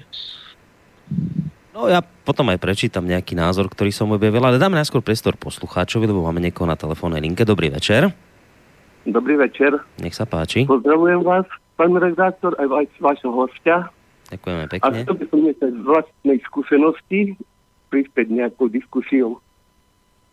Počúval som ten rozhovor pána Farára Kuffu, ale on tam spomínal aj o tyranných mužov. Viete, lebo ja som tiež rozvedený a mal to taký prípad, že manželka, čo všetko na mňa nakladla, na súde to bolo všetko spracované, mne právnik povedal, nevyhraš toto, prikývni všetko a máš pokoj. Lebo by sme sa na súde ťahali neviem koľkokrát. Ale kňaz Kuffa aj povedal, koľko má on, všetko len chlapí, koľko sú bezdomovci a toto všetko chlopí a vďaka ženám. Veľké množstvo sú vďaka ženám. Treba do roviny dať tyranné ženy a tyranní muži. Nielen ženy sú tyrané. To je jedna k jednej. To sa treba tak tým brániť. A treba aj za práva mužov bojovať. Lebo sú neprávom rozvedení a mám aj takú vyčítku, také ťažké svedomie na našich biskupov. Lebo po rozvode manželka dala na rozvod. Bol som za pánom farárom, tu kde bývam. Písali sme na biskupa, prišla mi odpoveď, že manželka už dostala povolenie na, môže chodiť na spoveď, na príjmanie. Tým pádom ja nesmiem. Nikto so mnou nerozprával, že by sa to vyriešilo, že jak to bolo, čo to bolo. Ona už to sebe dopredu vybavila. Čo tam narozprávala na mňa, jej priznali. Ja už som bol mimo. No, toto... Není také len o tých žen, ale treba rozprávať aj o mužoch. Áno, ja vám ďakujem za tento telefonát, veľmi pekne. A hneď aj k tomu dodám, ďakujem veľmi pekne, do počutia. Áno, dopo. Ja k tomu aj hneď dodám, že my sme túto tému u nás práve v rádiu otvorili, lebo naozaj sa ukazuje, že toto je jedna obrovská téma. A proste muži týraní v zmysle najmä tom, že po rozvode proste ich manželky bývalé proste to riešia cez deti, že sa nevedia dostať k deťom títo muži, ktorí by sa o deti aj chceli starať. Nič ako striedavá starostlivosť proste nefunguje, napriek tomu, že to je v našich zákonoch ako jedna z možností po rozvode, pokiaľ sa obaja rodičia chcú starať. My sme túto tému otvorili, lebo sa nám ozval jeden muž práve s takýmto problémom, o ktorom hovoril teraz poslucháč, a potom sa naozaj až taká lavína spustila rôznych mužov, ktorí nám začali písať a volať do relácie, že majú presne na vlastne tento istý problém. Čiže tomuto sme sa venovali, ale ja nehovorím, že to nesúvisí s touto témou, súvisí, ale dnes by som radšej teda ostal pri tej téme gender ideológie, vôbec LGBTI hnutia, ale samozrejme, pán Chromík, ak chcete, môžete aj k tomuto telefonátu zareagovať. Ja by som povedal toľko, že ten problém bude narastať práve kvôli tej ideológii a gender ideológii, naozaj preto, lebo Istanbulský dohovor je presne o tejto zaujatosti, ktorá sa povyšuje na princíp. To znamená, keď vám prečítam jednu jedinú vetu, pochopíte, že je to naozaj ideológia a že tá ideológia bude mať svoje následky a bude mať naozaj následky aj na ženy, aj na mužov. Násilie na ženách podľa Istanbulského dohovoru je prejavom historicky nerovnocenného rozdelenia sily medzi ženami a mužmi, ktorá viedla k dominancii mužov nad ženami a k diskriminácii žien mužmi a k zamedzeniu plnohodnotného rozvoja žien. uznávajúc štrukturálnu povahu násilia na ženách ako rodovo podmieneného násilia a že násilie na ženách je jedným z rozhodujúcich spoločenských mechanizmov, na ktorého základe sa ženy ocitajú v podriadnej pozícii v porovnaní s mužmi. Toto je preambula, to znamená základy Istanbulského dohovoru sú postavené práve na tejto tzv. Rodovej perspektíve. To znamená, že vždy sa pozerá na to cez ten pohľad, že to násilie spôsobuje muž a že je to prejav práve toho dominantného postavenia muža a toto dominantné postavenie muža treba zrušiť, treba proti nemu bojovať, proti tej dominancii muža, preto lebo to plodí násilie voči ženám. A v zásade, ako sa to dosiahne, je to neuveriteľne jednoduché ináč. Krásny systém, naozaj logicky do seba zapadajúci. Povedal by som až tak ideologicky, nie logicky. A to je v podstate tom, že zrušíte ženy a mužov. Zrušíte nejaké rozdelenie na ženy a mužov. Preto, lebo ten rod je iba súbor rolí a tie roli budete v podstate si meniť podľa seba. A tým pádom žiadne násilie nebude. No, bude krásny nový svet, slniečko, svietiť nad nami, lúka plná kvetov a tak ďalej. Lebo násilie nebude. Práve v tomto je tá ideológia. To znamená, že boj proti mužom bude viesť k tomu, že vlastne treba zrušiť úplne mužov a keď ich zrušíte, tak už bude pokoj, už nebude žiadne násilie. Hej? No a samozrejme... Toto je v podstate to najnebezpečnejšie, čo tam je, že vlastne v podstate sa tá prírodzenosť mužská a ženská ide rušiť. A cieľom, akože tvárime sa, že ideme tým odstraňovať násilie, lebo násilie pácha muž. Hej? To znamená, muž je ten agresívny, je dominantný, nerovnomerne rozdeľuje sa sila, existuje tu boj o moc, ktorý muž vyhráva. Musíme ho v zásade nejakým spôsobom to napraviť v úvodzovkách, to znamená bojovať proti mužovi. To znamená, preto hovorím, že tých prípadov bude stúpať. Preto, lebo vlastne v podstate, ak toto má byť prierezový princíp, nejaká tá gender ideológia alebo gender perspektíva, tak z toho vždycky ten muž vyjde ako v rámci kolektívnej viny nie je dobre. Veď už takto, keď to je v podstate ako princíp, tak sa vždy pozerá na toho muža z tohoto pohľadu, z tejto perspektívy. No a tam treba povedať ešte, a to sme tiež spomínali v tých minulých reláciách, že vlastne vy na to, aby ste akoby rozbili tú úlohu muža a ženy, tak vlastne to treba odstrániť cez predsudky, zvyky, tradície a tie rôzne zvyklosti. Cez to, čo tvorí mužskosť a ženskosť. Viete, v tom je to, že nie odstraňovať zlé stereotypy, odstraňovať stereotypy. A stereotypy to sú všetky tie úlohy, ktoré sú kvázi, povedal by som, ktoré práve spôsobujú pochopenie toho vzťahu medzi mužom a ženou. Preto, lebo každý muž niečo očakáva od ženy a každá žena niečo očakáva od muža. Ak im to zruším kompletne, tak si to musia nanovo postaviť. A ešte keď im poviem, že stavať to nesmú tak, ako to stavali ich rodičia, ich prarodičia, ale musia postaviť niečo presne opačné, tak čo z toho vyjde? No konflikt, nič iné, len ďalší konflikt, to znamená ďalší boj. A vtedy to ešte bude také seba potvrdzujúce proroctvo, preto lebo naozaj budú teda medzi ten muž so ženou bojovať, viac a viac ich budú nerozumieť, preto lebo nepochopili a neprijali darovaním svoje úlohy. To znamená, nechcú sa darovať vzájomne, ale chcú medzi sebou bojovať a to je nezmysel, samozrejme. No ja som spomínal, keď som pustil tú kázeň Mariána Kuffu, časť z jeho kázne, aby ste vraveli, že sa teda spustila lavína kritiky. Spomenul som, že aspoň teda jednu prečítam. Neviem to čítať zase celé, to bolo dosť dlhé, ale bolo to od známeho konšpirátobíca Matúša Ritomského, to je, myslím, bloger denníka ZME, ktorý všade vidí ruské propagandy a agentov a samozrejme aj v tomto prípade zase raz je to všetko hrozné strašenie. Ten jeho článok nesie názov, že na Slovensku straší istanbulská paranoja. V úvode toho svojho článku cituje niektoré z vyjadrení Mariána Kuffu a potom k tomu dodáva: nie, tieto vety nepochádzajú zo žiadneho konšpiračného média či webu šíriaceho protieurópske hoaxy. Sú to podobenstvá z kázne farára Mariána Kuffu. Presvedčiť sa o tom možno na videu, ktoré rozširuje iniciatíva Slovenský dohovor za rodinu. Po neúspešnom referende za rodinu je tu ďalšia iniciatíva, ktorá v mene kresťanskej viery vstupuje do spoločenskej diskusie a snaží sa vyvolávať politický tlak. To by samo o sebe nemuselo byť zlé, nebyť tej šialenej, apokalyptickej, konšpiračnej až paranoidnej rétoriky. Na inom mieste svojej kázne farár Kuffa celkom vážne hovorí, že za jeho postoj k tzv. Gender ideológii prichádzajúcej z Bruselu mu hrozí väzenie a možno aj smrť. Nemá však strach, pretože podľa jeho vlastných slov tých, ktorí v tomto boji padnú, čaká odmena v Božom kráľovstve. Čakať triezvy, pokračuje ďalej pán Ritomský, čakať triezvy informovaný pohľad podložený odbornými názormi asi nie je v tomto prípade na mieste. Odborný názor by som však očakával od ďalšieho videa zaveseného na stránke Slovenského dohovoru o rodine. Ilúzie ma prejdu, keď počujem, ako v ňom Jozef Mikloško, lekár a profesor, vysvetľuje, že uvoľnené mravy a rozpad tradičnej rodiny, ktoré k nám prichádzajú zo západu, spôsobujú deťom všetky možné a nemožné ochorenia, napríklad nárast autizmu. Ťažko nájdete odbornú literatúru alebo seriózne výskumy, ktoré by podporovali uvedené tvrdenia. To však Mikloškovi neprekáža, pretože ten svojim poslucháčom odporúča namiesto vedeckého poznania sedliacky rozum. Popredné vedecké inštitúcie na západe sú zrejme tiež v područí gender lobby.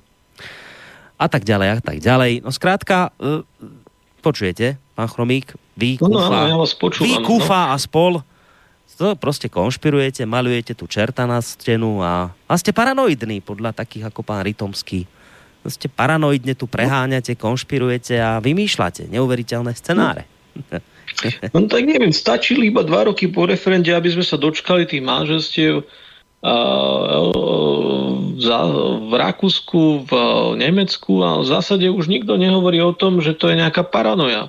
Stačili 2-3 roky a zrazu zistíme, že v Grécku zvonia všetky zvony preto, lebo im zaviedli to, že rod sa dá zmeniť už len nejakým vyhlásením u nejakého notára alebo niekde na nejakom úrade.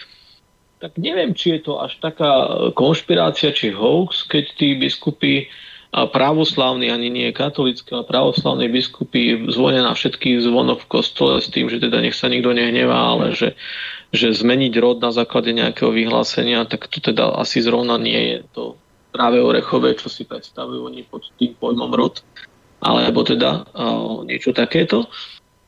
Čo sa týka nejakých tej chorobnosti, a že teda v zásade neexistujú žiadne dôkazy o tom, že teda v tomto smere zdravá rodina alebo nie zdravá rodina spôsobuje oveľa väčšie a množstvo chorôb a tak ďalej. No tam by som bol teda fakt, skôr by som povedal otvorene, že sa postavím na stranu pána Mikloška z toho dôvodu, že ak si prečítate, tak v podstate viac ako 340 psychiatrov, psychológov, lekárov, pediatrov a sociológov, učiteľov sa podpísalo pod odborné stanovisko proti rodovému citlivovaniu. A ak sú všetci títo odborníci naozaj nič, tak potom ja už tomu veľmi nerozumiem. To znamená, že nezdá sa mi, že to je nejaká vec, ktorá je teda konšpiračná, keď tu hovoríme o naozaj 340 odborníkoch. A o tom, ako to vyzerá v zahraničí, tak tam by som teda naozaj bol práve že skôr opatrnejší preto, lebo naozaj sa mi nezdá, že by sa mohli chváliť nejakými silnými rodinnými väzbami. Silnejšími ako na Slovensku, potom všetky tieto veci zaviedli. Ani sa mi nezdá, že sa môžu chváliť nejakou vyššou porodnosťou v nejakých tých manželstvách osôb rovnakého pohlavia. Ani sa mi nezdá, že sa môžu chváliť nejakými teda skvelými výsledkami, čo sa týka detí. Najnovšie štúdie to tiež preukazujú, aj tie, ktoré sú založené naozaj na národných cenzoch v Kanade a tak ďalej. V tomto smere bohužiaľ si skôr myslím, že pán Ritomský ešte asi potrebuje naozaj v tomto smere viacej čítať. Uznávam aj tiež to, že áno, má pravdu, aj keď to tak zrejme nemyslel, že mnohé inštitúcie na západe sú skutočne ovládnuté práve touto gender ideológiou. Dostanem sa aj k nejakým tým mailom, len ešte by som túto tému rád uzavrel a potom dáme maily, pesničku a pôjdeme k tomu, čo som vlastne chcel s vami rozobrať, čo je jedna z tých tém tiež, ku ktorým by sme sa dnes mali dostať. Teraz je tá otázka, viete, že aj Marián Kuffa to naznačil v tej svojej kázni, že čo teda s tým, že on vraví, že vrátiť to naspäť, že berte si to, to je vaše. No ale teraz čas, tá výhrada, ktorú som ja počul je, že viete, že vrátiť sa to už nedá. My sme to podpísali v 2011. A už to čaká len na ratifikáciu, teda na schválenie. My sme boli dokonca jedna z prvých krajín, ktorá to podpísala a ešte to sme stále neratifikovali, ale hlavne, ako ten hlavný argument sa používa, že my sme predsa podpísali Lisabonskú zmluvu a v rámci Lisabonskej zmluvy tá ošetruje aj tieto veci. Skrátka, dobre, už nie je možnosť z toho nejakým spôsobom vycúvať, tak ako to vidíte vy? Že je šanca, nie je šanca? Čo tá Lisabonská zmluva, ako to vy vidíte? Ja, tak ja použijem v tomto smere, keď už to toľkokrát hovoríme o Marošovi Kuffovi, tak použijem naozaj aj ja teraz cirkevný jazyk, že iba diabol sa vás snaží presvedčiť o tom, že nemáte žiadnu dobrú možnosť. A v skutočnosti naozaj existuje vždy možnosť, ako z toho von. V prvom rade Lisabonská zmluva nehovorí vôbec nič o tom, že rod je iba nejaký súbor roli. Rod bol odjakživa v našom práve vykladaný a ani nie naozaj na pohlavie máme názov. Pohlavie, čo sa týka rodu, znamenal vo väčšine našich predpisov, znamená rodinný pôvod. To znamená, že v tomto smere to je niečo, čo je vždy spojené s rodinou, s rodením a tak ďalej. A nemá žiaden súvis s nejakým sociologickým konštruktom či úlohami, ktoré si považuje niekto za primerané pre mužov a pre ženy. Proste toto je nezmysel, ktorý v Lisabonskej zmluve nie je. To znamená, že ak by tam totiž bol, tak by nepotrebovali prijímať Istanbulský dohovor, hej? Takže myslím si, že v tomto smere je to naozaj jasné. A čo sa týka toho, že sa to už nedá, lebo sme to podpísali, tak by som v tomto prípade povedal toľko. Viedenský dohovor práve hovorí presne, čo sa má robiť v prípade, že tá krajina nehodlá sa stať ďalej zmluvnou stranou. Keď niečo podpíšete s výhradou ratifikácie, to znamená, že to bude vo vašej krajine účinné, až keď to schváli váš parlament, stále máte možnosť, nie je to vo vašej krajine účinné, nesmiete konať proti tým ustanoveniam, proti tomu dohovoru, ale môžete oznámiť, teraz v tomto prípade napríklad vo veci Istanbulského dohovoru, môžete oznámiť, že Slovenská republika sa nehodlá stať zmluvnou stranou Istanbulského dohovoru, oznámite to Rade Európy a váš podpis ako keby pod tým dokumentom v podstate neexistuje. A to je presne o to, o čo sa snaží aj petícia Slovenského dohovoru za rodinu, kde vyzýva našich predstaviteľov Národnej rady a predstaviteľov vlády, aby toto oznámili Rade Európy. Preto, lebo Istanbulský dohovor je podpísaný, je neúčinný, mimo iného, veď doteraz 20 krajín Rady Európy, ktoré sú členmi Rady Európy, tento dohovor neratifikovali. A to nie je málo. To nie je málo. Takto pomaly im to teda... No naozaj je ťažké nájsť také dohovory, v ktorých im to ide tak pomaly. To znamená, že sú tak kontroverzné, tak to nazvem veľmi jednoducho. No, ideme, tu ste zodpovedali otázku, že či sa teda s tým dá niečo robiť, nedá niečo robiť. Ideme sa pozrieť na maily. Po mailoch, ako som vravel, si dáme pesničku. Ja vám potom aj zruším Skype na chvíľu, lebo začalo nám tam trošku to blbnúť nejak, tak nám zvukovo odchádzate. Ak by bol problém, tak vám zložím a skúsim znova vytočiť, niekedy to pomôže. Ale poďme sa na tie maily pozrieť. Ak budete mať, pán Chromík, pocit, že už ste tú otázku zodpovedali, tak môžeme ísť rovno ďalej. Budem čítať maily tak, ako nám prišli počas relácie. To sú maily, ktoré sa týkajú práve toho, o čom sme hovorili, takže presne preto ešte pred témou, ktorú sa chystám otvoriť, prečítam najskôr tie maily. Dobrý večer, pán Chromík, skúste vysvetliť úplne v princípe, v čom vám vadí registrované partnerstvo. Ľudia, ktorí sa toho dožadujú, sú svojím spôsobom postihnutí ľudia, ktorým je potrebné pomáhať a nie hádzať im polená pod nohy. Pán Chromík, inštitút manželstva je prežitok náboženského charakteru prenesený v značnej miere do civilu. Nezabúdaj, toto neviem, nezbadali ste, že mladí, zdraví ľudia manželstvom opovrhujú? Skúste odpovedať prečo. Tam tí chudáci po manželstve túžia? O čo týmto ľuďom ide? Váš princíp, z ktorého vychádzate v manželstve, nemôžu mať deti, je pochybný. Môžu mať, dnes môže mať dieťa jedna žena, jeden muž, a prečo by nemohli mať dvaja muži či dve ženy? Ak sú zodpovední a vedia sa o deti postarať, nevidím dôvod tomu robiť prekážky. Podstatné je sledovať, ako sa starajú. Ak sa nestarajú, zobrať. Áno, povedzte pravdu, ide o náboženstvo. Výkričník Láco. Takže neviem, počujeme sa? Áno, skúsime teraz odpovedať, alebo teda neskôr. No, môžete aj hneď odpovedať. Ja som teraz ešte maily pred pesničkou prečítal, tak môžete samozrejme hneď zareagovať. Môžem, ak teda ma nepočuť, alebo počuť, tak práve teraz je to, práve že teraz je to dobré. Teraz je to dobré, takže môžete. Tak, ak to nebude kolísať, tak by som odpovedal veľmi jednoducho. No, manželstvo nie je náboženskou inštitúciou. Manželstvo tu je naozaj odkedy je tu muž a žena. A prečo nie je náboženskou inštitúciou? Preto, lebo je prírodzenou inštitúciou. V zásade bez manželstva, bez muža a ženy sa nenarodia deti. Keď, ja vám to úplne otvorene poviem, dvaja muži proste nebudú mať dieťa. Môžu robiť, čo chcú, nebudú ho mať. Dve ženy tiež nebudú mať dieťa spolu. Potrebujú nejakého otca, ale teraz ide o to, že čo je dieťa produkt? Je to nejaká vec, ktorú si zabezpečím, ktorú si ako sedačku kúpim? Ak je to takto, tak v tom prípade si môžete kúpiť hocičo. Keď si chcete kúpiť človeka, tak potom si ho môžete kúpiť, ale toto nebude nikto schvaľovať normálny, preto lebo dieťa raz vám to vráti v tom, keď sa vás bude pýtať: mama, kto je môj otec? Ako som sa narodil? Mal ma rád?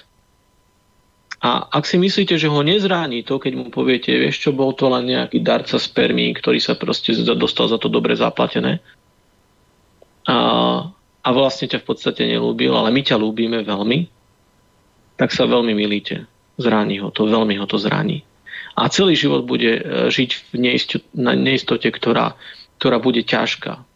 Jak to povedal jeden človek, prechádzam cez most a zrazu vidím veľmi podobného človeka, ako som ja, a tak ďalej. A zistila som, že je to moja sestra. Alebo v Nemecku, kde majú dvaja ľudia postihnuté deti, zobrali sa, majú sa radi a tak ďalej. Pri viacerých tých postihnutých deťoch si dali urobiť genetické testy a zistili, že sú brat a sestra. Áno. Preto, lebo ich otcom bol neznámy darca spermí. To znamená, že ak sa budeme tváriť o tom, že to nemá vplyv na deti a že je to úplne v pohode a košer, OK. Ak poviete, že manželstvo je prežitok, ja vám poviem len jednu veľmi jednoduchú vec. Kto chcete, aby vás ten druhý opustil a zradil? Kto toto potom to túžite? Ja neverím, že niekto povie, že ja túžim potom, aby ma ten druhý opustil a zradil. A ak potom netúžite, tak to znamená, že túžite po vernosti, túžite po stabilnom vzťahu. A to je presne manželstvo. Nemusíte mať na to papier, ale to je manželstvo. Keď po takomto vzťahu túžite a ste to ochotní aj dať, tak v tom prípade je to manželstvo. Nie je to vôbec žiaden prežitok, že máte takúto túžbu v srdci. Túžiť potom, aby vás niekto druhý neopustil, aby ostal s vami a aby vás nezradil. No a presne o tom je manželstvo, že si to navzájom povedia a slúbia, že to takto myslia vážne. A potom je to najlepšie miesto, v ktorom môžete vychovávať deti. Môžete sa spoľahnúť, že tie deti budú mať maminu a budú mať otca a že to spolu budete ťahať tú káru a že sa bude ťahať ľahšie. No, tam, kde sú tie veci na podstate tak, že ľudia žijú bez toho, aby to manželstvo do neho vstúpili, tak tá šanca na ten rozpad je bohužiaľ viacnásobne vyššia ako pri manželstve. Hoci aj to manželstvo čelí presne tým istým, povedal by som, problémom a tým istým krachom, ale oveľa viac tomu krachu čelia práve tie vzťahy, ktoré nie sú takto založené na takomto, povedal by som aspoň na tom vyjadrení, na tom sľube, lebo to nie je o papieri naozaj, to nie je o nejakých výhodách, to je o tom sľube, o tom, že si to tí dvaja povedia. No, my sme túto tému rozoberali aj s psychológom Petrom Armanom, univerzitný psychológ z Univerzity Komenského, ktorý to poňal aj z hľadiska vývinovej psychológie, a to je vlastne jedna z vecí, ktorá ako tak najviac v celom tomto prekáža, je to, že tu sa v podstate vedie diskusia o tom, či majú páry rovnakého pohlavia právo na dieťa a či sú schopné vychovávať dieťa a neschopné a či si môžu adoptovať a nemôžu, a celý čas je debata o tých dvoch dospelých, Ale že nikto nevedie debatu, no počkajte, ale dieťa je tu v prvom rade a poďme sa baviť o tom, čo to dieťa teda. Kde sú jeho práva? Kto sa pýta o dieťaťa? Čo to spraví s tou detskou dušou? Lebo celý čas sa bavíme o dospelých a ich právach. A dieťa nám ostalo niekde vzadu. A to je chyba, lebo to dieťa by malo byť vlastne úplne vpredu, pokiaľ ide o jeho záujmy a o jeho zdravý vývoj. A tu, to je vlastne ten akoby kľúčový problém, že o tomto sa nediskutuje, lebo my sme práva povýšili detské nad práva dospelých. A o tom debatíme. Toto bolo vlastne akoby to kľúčové posolstvo relácií s pánom Armanom. A mám pocit, že ste sa toho dotkli aj vy, práve pri tejto odpovedi, pán Chromík, že teda sú to aj práva detí, na to by sme nemali zabúdať.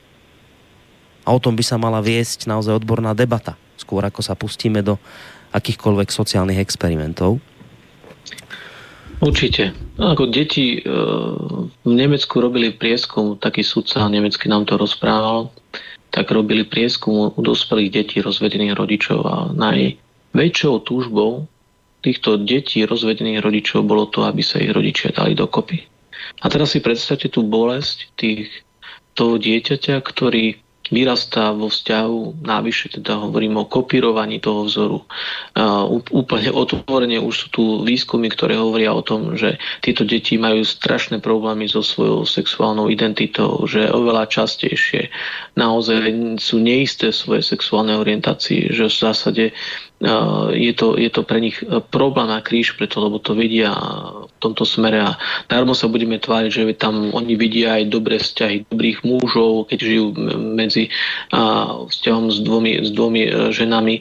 Je to pravda, ale viete, vy môžete vidieť naozaj veľmi veľa zdravých vzťahov, ale pozrite sa na tie vzťahy, keď niekto vyrastá v rodine, kde sú obidvaja muži alkoholici, muž a žena alkoholici napríklad, tak darmo on vidí vedľa suseda či strýka o tom, že ten nepije a tak ďalej. Viete, aký to má vplyv. To znamená, že nepodceňujme tú priamu výchovnú úlohu, ten vzor, ktorý sa dáva. Dieťa nepozerá to, čo hovoríte, dieťa pozerá to, čo robíte. Podľa toho sa správa vlastne v podstate. Tým už štepujete nejaké základy pre život. No, ďalší mail tu máme od Ivy, ktorá mi len poslala link. Kauza s nepozastavenou živnosťou. Ja som si ho otvoril, ja to nemám šancu teraz tu čítať, ani som si to neprečítal, len je to link, na ktorý keď som klikol, tak je to vlastne článok z denníka Postoj zo včerajšieho dňa a nesie taký názov, že kauza Pietruchová, podozrivé nezrovnalosti v živnostenskom registri, tak si to môžete prečítať.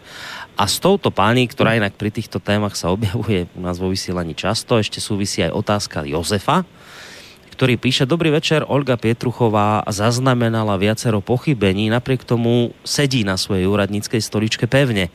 Kto za ňou stojí, kto nad ňou drží ochrannú ruku, pýta sa Jozef. Na toto by som nerad odpovedal. Ak môžem, tak môžete. To je v zásade naozaj veľmi ťažká otázka. Dobre, máte. A zbytočne by som nehovoril o svojich dohadoch. Myslím si, že tá otázka posluchača je veľmi oprávnená. Dobre, a pridám ešte dva od Laca, od ktorého som už čítal maily. Laco je dnes plodný autor mailov. Dobrý večer, gender je záležitosťou pochybná a zdravý muž či zdravá žena nikdy neurobia krok k zmene, o ktorej hovoríte. Možno nejakí puberťáci sa budú týmto spôsobom zabávať, že sa budú hlásiť k opačnému pohlaviu. Ešte kto? Pán Chromík. Normálny človek určite nie. Nemiešajte jablká s hruškami, ak máte spoločné argumenty, ktoré sú opodstatnené, skúste ich povedať, nehovorte v obrazoch ako Kuffa v kázni, hovorte jasnou rečou. A ten istý poslucháč ešte píše: Opätovne ešte raz vám pripomeniem, nemiešajte vzájomne rôzne spoločenské problémy, ktoré majú od seba veľmi ďaleko. Týranie ľudí je úplne jedno, koho, dokonca aj zvierat, je samostatný spoločenský problém, je to zlyhanie funkcie štátneho aparátu. Problém je širší, na Slovensku nefunguje štát vo veľmi veľa veciach, Slovensko je chorá republika už svojim vznikom, pán Chromík, aj preto je ochromená a dlho ňou aj zostane. Pán Kuffa, ak sa stará o týraných ľudí, či bezdomovcov, či pomáha cigánom sa prispôsobiť nám, nuž, za toho každý určite pochváli, avšak to s genderom ani s registrovaným manželstvom má veľmi málo spoločné. To ešte teda mail od Laca. Môžete aj na to... Ja ináč v tomto smere naozaj musím povedať, že pánovi Lacovi Ja s ním úplne súhlasím. Ja s ním úplne súhlasím s tým, že tieto dve veci, týranie žien a nejaká gender ideológia, by sa nemali miešať. Presne s ním súhlasím. A v skutočnosti sa to bohužiaľ stalo v Istanbulskom dohovore. To je ten problém, o ktorom stále hovoríme. Že sa presne toto stalo. Preto, lebo keď naše deti... Čo to má s týraním žien? Že naše deti má niekto učiť na školách takzvaným nestereotypným rodovým roliam. Čo to fakt má s týraním žien? No nič. Čo to má s týraním žien hovoriť o rode ako o nejakom súbore roli, ktorý si človek môže vybrať? A keď sa budeme tváriť, že normálnych ľudí to nepostihne, to sa budete až diviť, ako to tých normálnych ľudí nepostihne, keď budete v podstate okamžite, keď bude nejaké oznámenie a uplatní sa gender perspektíva a zistíte, že v zásade sa stále pozerá na toho muža ako na násilníka potenciálneho a tak ďalej, a že vždycky sa vychádza z tejto perspektívy.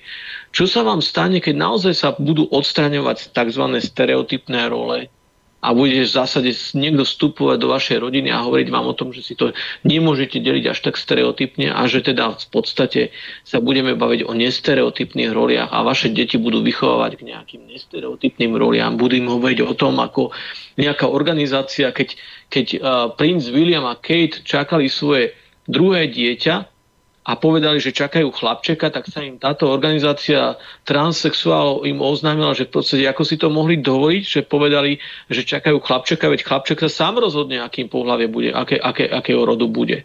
Čo ho vlastne stereotypne nejakým spôsobom označujú. No a to máte mnoho ďalších vecí. To znamená, že ak sa vám zdá, že naozaj to spolu nesúvisí, tak sa vám to zdá úplne správne. V skutočnosti to naozaj nesúvisí. Ako súvisí s tým, že sa moje deti v škole na všetkých stupňoch škôl majú učiť tzv. Nestereotypným rodovým roliam? To teda naozaj neviem. Ako súvisí s tým, že ten výbor Grevio, ktorý je zavedený v Istanbulskom dohovore, teraz napríklad Rakúsku, a to ešte boli veľmi cukríkovi, oznámil, že v podstate viete, mali by ste oveľa viac medializovať trestné činy, kedy žena zomiera rukou muža. Ale už ich netrápi to, že medializujeme rovnako aj činy, pri ktorých muž zomiera rukou ženy alebo muž zomiera rukou muža. Nie. Nafúkujme a vyťahujme tieto prípady. Aby sme sa v zásade tu nafúkovali ten problém s tým, že aký je to boj, ako vlastne treba bojovať, ako tie ženy sú mučené a týrané a tak ďalej. A nepozeráme na to, že to nie je len tento problém, že to je skutočne časť problému, že to nie je, že sa to nedá vysvetliť iba jednofaktorovo a jednozložkovo nejaký problém násilia. Ale nie, my tam do toho musíme včleniť túto ideológiu o tom, že teda treba tie rody a tie iba stereotypné úlohy odstraniť, že inak bude násilie prekvitať. Ono, násilie bude prekvitať tak či tak. Možno ešte viac, keď sa budeme tváriť o tom, že ideme zrušiť nejaké stereotypné role mužov a žien. No, dáme si, pán Chromík, teraz spomínanú pesničku a po nej nám ostane tak, lebo už som sa rozhodol, ale však mi poviete, že nie, že už nemáte čas, tak to pochopím, ale som tak povedal, že mohli by sme to na tie 2 hodinky natiahnuť. A tým pádom by nám taká dobrá... To by nám... No, však máme teraz hodinu aj niečo za sebou a taká polhodinka dobrá nám ešte ostane po pesničke, že by sme sa vlastne pozreli na tú petíciu, ktorá bola aj v názve dnešnej relácie, že o čo tam vlastne ide, čo sa to deje. No dáme si pesničku, ale samozrejme, ak vyvážení poslucháči budete mať otázku, môžete nám ešte napísať na mail studio@slobodnyvysielac.sk alebo priamo zatelefonovať 048 381 0101. Ja vás cez pesničku na chvíľu zložím, pán Chromík, a potom vám zavolám znova, lebo vravím, zvykne to pomôcť, niekedy trošku nám tam vypadávate, dobre? No, okay. Tak si to poďme si trošku hudobne oddychnúť.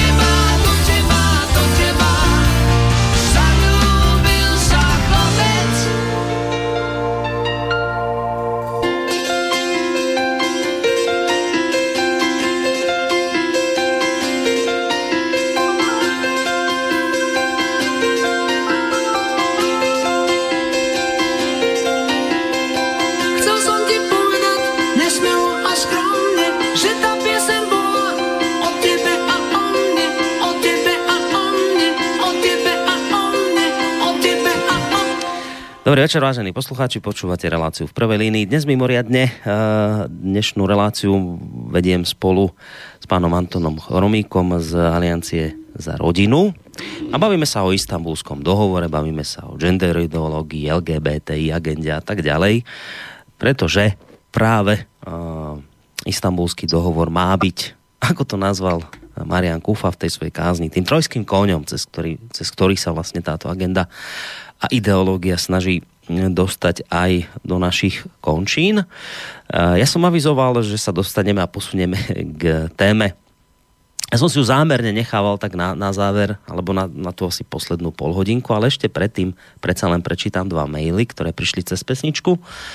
Len tak v rýchlosti píše Miroslav, to celé má len jeden jediný účel, vymazať tradičnú rodinu v spoločnosti, čo je pôvodným cieľom marxizmu už od komunistického manifestu Spoločné ženy, o čo sa v súčasnosti snažia neomarxisti prostredníctvom kultúrneho marxizmu a jeho programami, medzi ktoré patrí aj feminizmus LGBTI, vytvoriť spoločnosť, kde je jednotlivec závislý výlučne na štáte, už dnes zamestnaním žien vychováva od materskej školy deti štát, v budúcnosti to bude možno tak, že žena a muž dostane predvolánku od štátu, aby bol darcom vajíčka a spermií. Deti nebudú rodené, ale vypestované in vitro, čím ženy budú konečne oslobodené a aj od údelu rodenia. Rodičov poznať nebudú, budú ich vychovávať profesionálni pestúni v zariadeniach na to určených, aby nový život nevznikal mimo štátu. Ženy budú povinne brať antikoncepciu, lebo sex bude slobodný. No ešte pridám jeden mail, to je už aj s otázkou. Dušan má taký pocit, pán Chromík, že biskupy a kňazi nebránia tie veci, o ktorých vy dnes tu hovoríte, a nič nehovoria.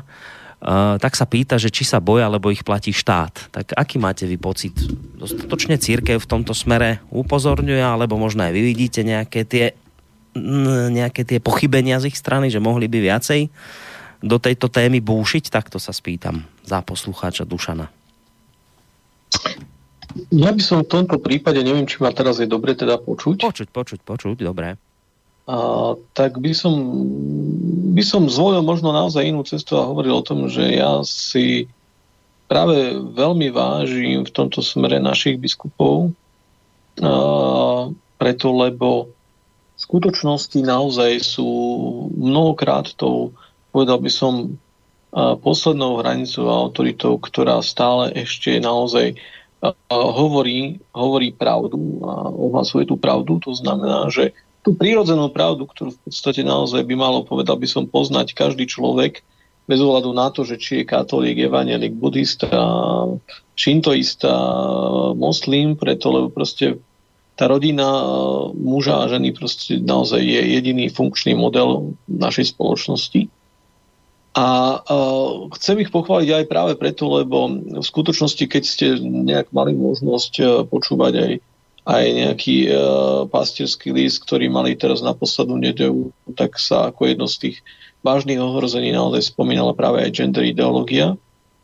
A druhá vec je tá, že ono naozaj možno, že to nedostávajú sa ani oni, ani tieto veci do mainstreamových médií, takže je to ťažké niekedy pre nich tiež byť počuteľný a v tom je to také trošku bolavé, preto lebo napríklad priamo k Istanbulskému dohovoru už pred rokom 25.11.2016 dal verejné vyhlásenie predseda konferencie biskupov Slovenska, kde hovoril o tom, že naozaj násilie je na ženách je nepripustné, odsúdeniahodné, nie je možné tolerovať, ale definícia rodu a pokusy o podsúvanie iných tém v jej rámci, napríklad rodovej ideológie či výučby tzv. Nestereotypných rolí v školách, považuje za nepriateľné.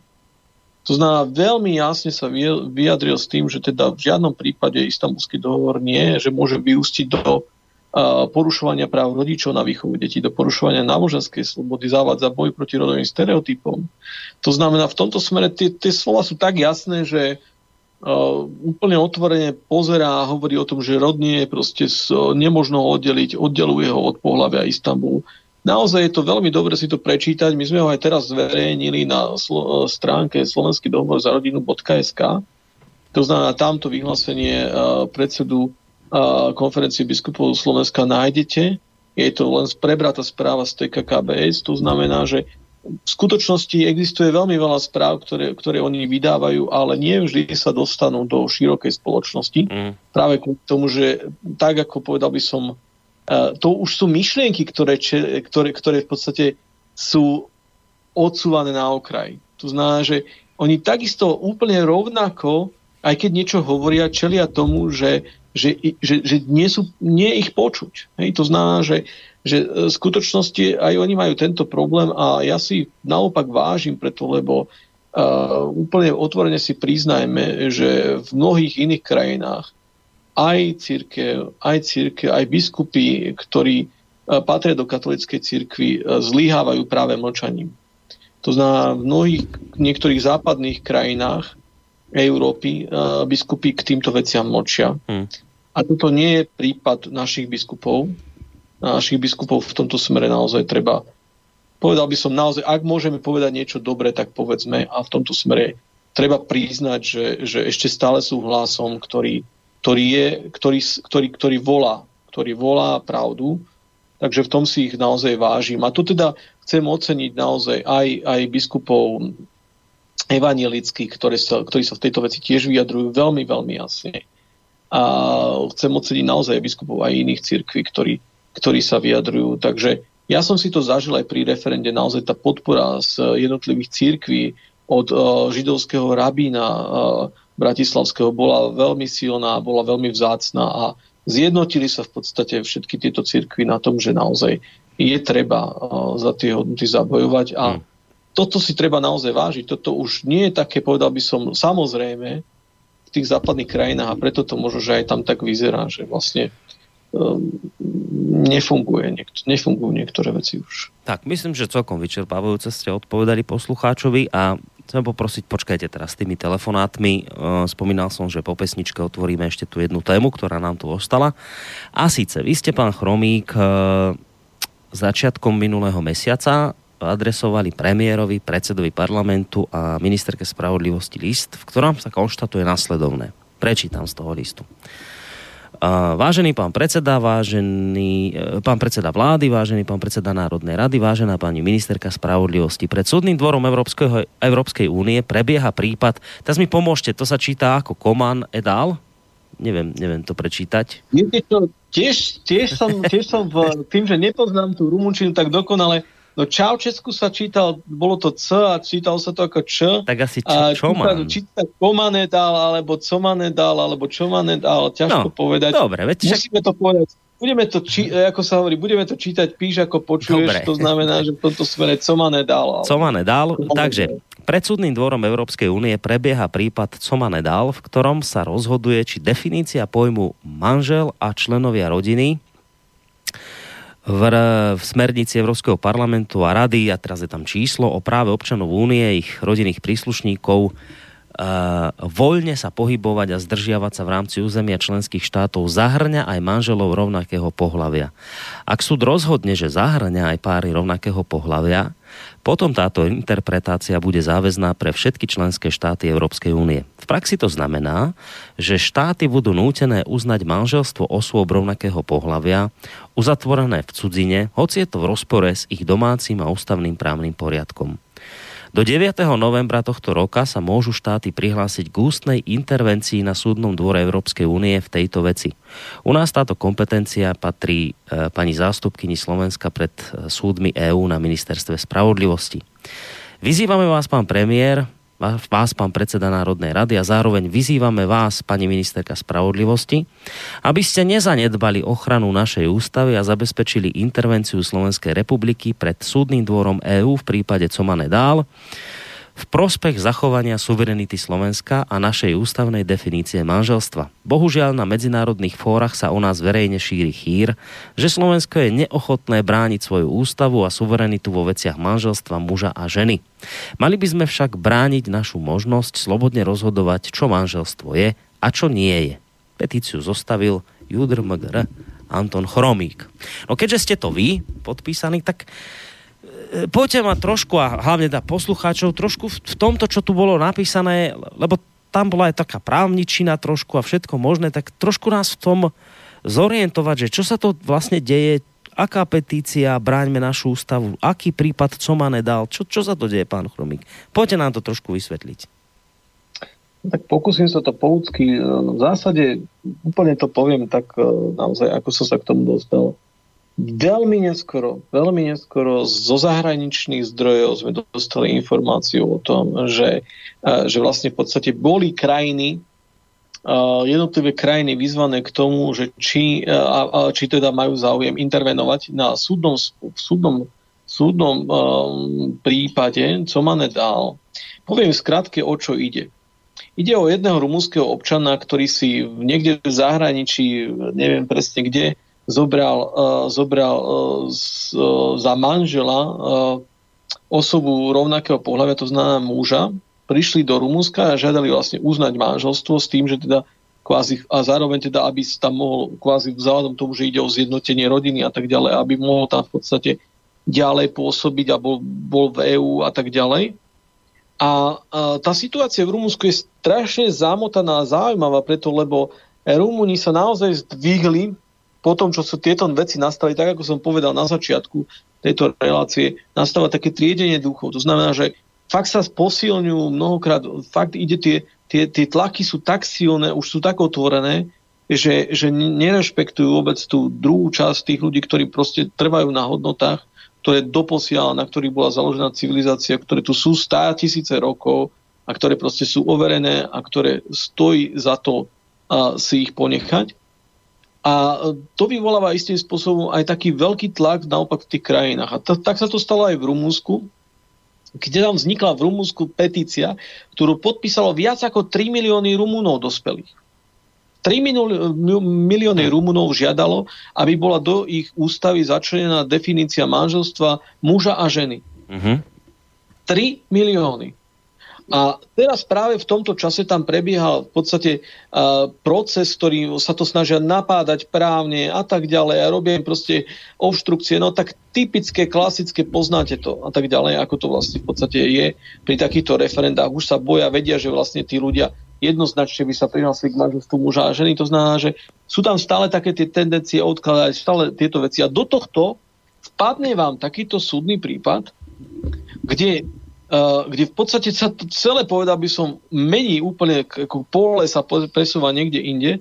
A v zásade teraz v tomto prípade súd rumúnsky požiadal o vysvetlenie teda Súdny dvor Európskej únie o to, že či ten pojem manžel a manželka, ktorý je v smernici, zahŕňa aj partnerov, a teda manželov rovnakého pohlavia, ktoré v Rumunsku neexistuje, samozrejme. No však. Lebo oni to tam nemajú. No. A v zásade v tomto smere to znamená, že či tá smernica vlastne toto zahŕňa. To znamená, že či toto manželstvo je treba uznať aj manželstvo osôb rovnakého pohlavia. Keď si uvedomíte, čo to znamená, tak je to úplne šialené. To môžete mať v ústave manželstvo muža a ženy. Tí ľudia odídu pár kilometrov vedľa do Rakúska, tam sa vo Viedni veľmi silno zdajú a prídu sem a v zásade nech sa páči, uznajte mi manželstvo, ktoré som uzavrel tuto pár kilometrov ďalej. No, to rozumiem. Ako, podľa tohto, pokiaľ by ten súd rozhodol v tomto význame, to znamená, že áno, je to aj manželstvo osob rovnakého pohlavia, tak v zásade to bude znamenať to, že v zásade môžete mať v ústave hocičo, tak či tak to musíte uznať. No, ale ako? Však, aj tieto veci. No, počkajte, pán Chromík, ako? Toto úplne tých Rumunov absolútne akože šokovalo, samozrejme, a sú teda znechutení vôbec tým, že takéto niečo sa môže udiať. Sú znechutení s tým, že by to mohlo ešte dopadnúť inak. A predstavte si to, že my sa o tom, o takýchto veciach, dozvieme na posledný deň zo zahraničia, len z toho, že teda naozaj niektorí ľudia sa tam dozvedeli na tých iní, ktorí začali intervenovať. Nedozvieme sa to od našich ľudí, nedozvieme sa to zo Slovenska o tom, že dokonca ani tí úradníci si nesplnia svoju svätú povinnosť v takýchto veciach brániť našu ústavu a reagovať. Nič také tu neexistuje.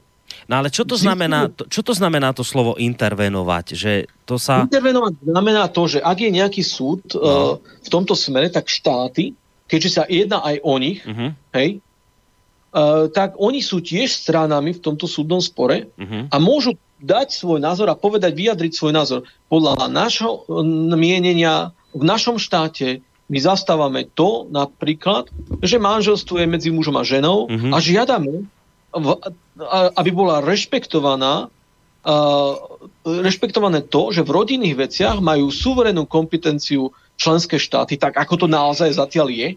V reálne by to tak malo byť, že členské štáty majú kompetenciu v rodinných veciach. A keďže pojem manželstva jednoznačne je vecou rodinnou, tak v tomto prípade sa nemôže ten pojem naplniť, nejakým rozšíriť do akýchkoľvek rozmerov v smernici, len tak z miernych zdyrnix, preto lebo v podstate únia znamená, že je tam jednota v rozmanitosti. To znamená, že ten pojem môže z tej krajine znamenať niečo iné. Ale hádam, v rámci celej únie musím rozmýšľať o tom, ako ten pojem, buď o jeho prieniku, keď ho chcem definovať, alebo poviem, prepačte, ale musí to byť tá smernica vykladaná v súlade s vnútroštátnym právom, ktoré tak, ako to je, ak v tom štáte je uznávané manželstvo osob rovnakého pohlavia, potom na vás platí to, že teda áno, nech sa páči, uzná sa vám to. Ak v tom štáte nie je uznávané manželstvo osob rovnakého pohlavia, tak potom v tom prípade sa to na vás nevzťahuje, tá smernica. No však, ale veď to z toho som ja šokovaný, že ja rozumiem... Toto už neplatí. Reálne sa o tom teraz rozhoduje Európsky súd, v tomto smere rozhoduje Súdny dvor Európskej únie a náš štát, naši úradníci, ktorí to dostanú, to znamená, oni dostanú z toho súdu list, že nech sa páči, prebieha tu takýto súdny spor. Čiže oni vedeli, oni mali 15 dní na to, aby dali svoje stanovisko a povedali, že áno, my budeme tiež, ústne sa vyjadríme na pojednávaní a v zásade podľa nášho mienenia to má byť takto a ona. Keďže sme na tom podobne ako Rumúni, tak vlastne budeme mať ten istý názor ako Rumúni na to, že iba manželstvo muža a ženy. Čo už vieme o tomto prípade je to, že Lotyšsko, Poľsko, Maďarsko naozaj povedali o tom, že si tieto veci neželajú. A my sme nepovedali... Tam nebolo, samozrejme, že nie. Je tak naši úradníci túto informáciu mali, že takýto súd prebieha, ale nič nerobili. Oni nám ešte aj dokonca teraz odpovedali. Viete, čo nám odpovedali? To, že teda my sme sa to dozvedeli zo zahraničia. Tým iným krajinám to končilo 9. Oni nám začali teraz tvrdiť u nás, keď sme dostali už vyrozumenie o tom, ako tá petícia dopadla, že s tým, že odmietajú, samozrejme, našej petícii vyhovieť. A odvodnili to dvomi dôvodmi. Jeden bol formálny, ktorý povedali o tom, že viete, my sme to už dostali deň dopredu. To znamená, že už 8. nám uplynula lehota. A vy ste to odozdali až 9. My vieme, že všetkým ostatným štátom to bolo doručené a končila im lehota 9. Počkajte, treba povedať, že vy, ako ste túto informáciu mali, tak ste rozbehli petíciu? Ale oni sa tvária, že proste, tak oni to vedeli a napriek tomu to nechali ležať ľadom. Naši úradníci. No. To je dôvod, to je ako v zásade, toto je prvý dôvod. A druhý dôvod povedali vecne, že prečo by to malo byť obmedzené iba na manželstvo rovnakého pohlavia? No a to sme ostali totálne šokovaní. No prečo? Že my sme tam uviedli iba to, že to je vec ústavy a že v zásade oni sa domnievajú to, že teda v zásade sme neuviedli žiadne iné argumenty. A ako vieme, právny poriadok Európskej únie má prednosť pred vnútroštátnym právnym poriadkom. Toto sa chcem opýtať celý čas, pán Chromík. Ja tomu nerozumiem, ja vôbec nerozumiem, akože čo sa teraz rieši. Tak nejaký pán, počkajte chvíľku, iba sekundu, nejaký pán si zobral iného pána v inej krajine, niekde, ja neviem, v Anglicku vymyslím, v Rakúsku.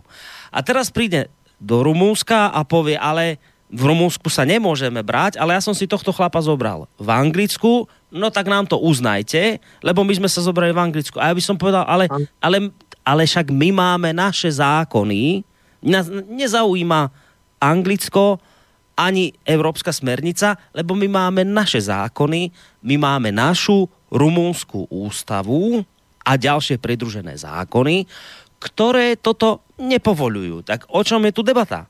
Je tu debata o tom, že Európska smernica je už nadradená ústave národného štátu?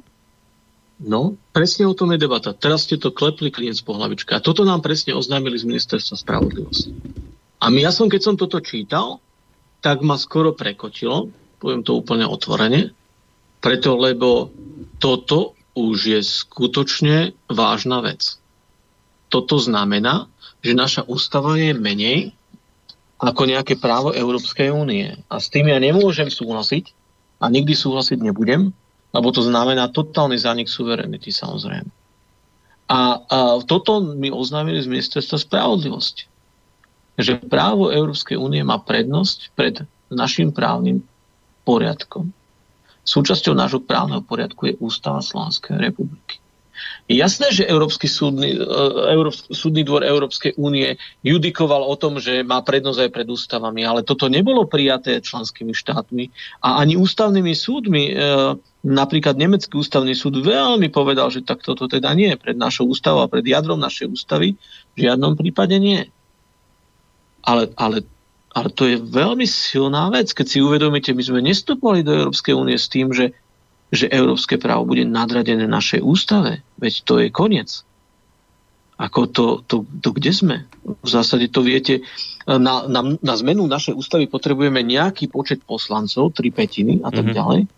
A tu sa bavíme o tom, že vznikne nejaká európska smernica, ktorá ide mimo tohto procesu nejakého, tak v zásade oveľa iným, jednoduchším procesom, ktorým sa prijíma a tak ďalej a tak ďalej. A hlavne na ktorý ľudia nemajú vplyv žiaden. Voliči nič. Nula bodov. Tam ako voličinou môžeme sa baviť o tom, že Európsky parlament, Rada, blablabla, cez štáty a tak ďalej, nejaký systém demokracie tam je zachovaný a podobne. A to nikto nespochybňuje, ale v žiadnom prípade my sme nestupovali do spolku, v ktorom bude naša ústava pod nejakou smernicou Európskej únie. Toto doteraz takýmto spôsobom naozaj do tohto sme nestupovali. To nie sme v tomto smere, ja úplne otvorene poviem, že to znamená vážny problém, naozaj vážny problém. A ja poviem úplne otvorene, ja sa nedomnievam, že by sme mali pristúpiť k takejto interpretácii v žiadnom prípade, preto lebo už tá samotná interpretácia nás v podstate stavia do nejakého podriadeného postavenia, kde v podstate neviem, kam sa pohneme. Ak v podstate je naša ústava menej, tak potom o čom sa bavíme ďalej. No dobrá, ale však ten ešte teda ten súd nerozhodol, či ako to, ešte sa to rozhoduje stále, či už padlo rozhodnutie? Tieto veci súd ešte nerozhodol, samozrejme. No tak to uvidíme, aké rozhodnutie bude, ale tam, ako hovorím, že ono to otvorilo ďalší problém, toto samotné, otvorilo oveľa, povedal by som, ešte vážnejší problém, preto lebo tak vážnejší, záleží od toho, z akého uhla to budem posudzovať, ale v každom prípade to otvorilo problém suverenity. V zásade našej štátnej suverenity a naozaj suverenity našej ústavy a ja toto vnímam ako veľmi, veľmi vážne ohrozenie a veľmi vážnu vec. No, viete, to znamená, že ja sa s touto interpretáciou nestotožním a budem v každom prípade bojovať proti tomu, aby takáto interpretácia bola presadzovaná.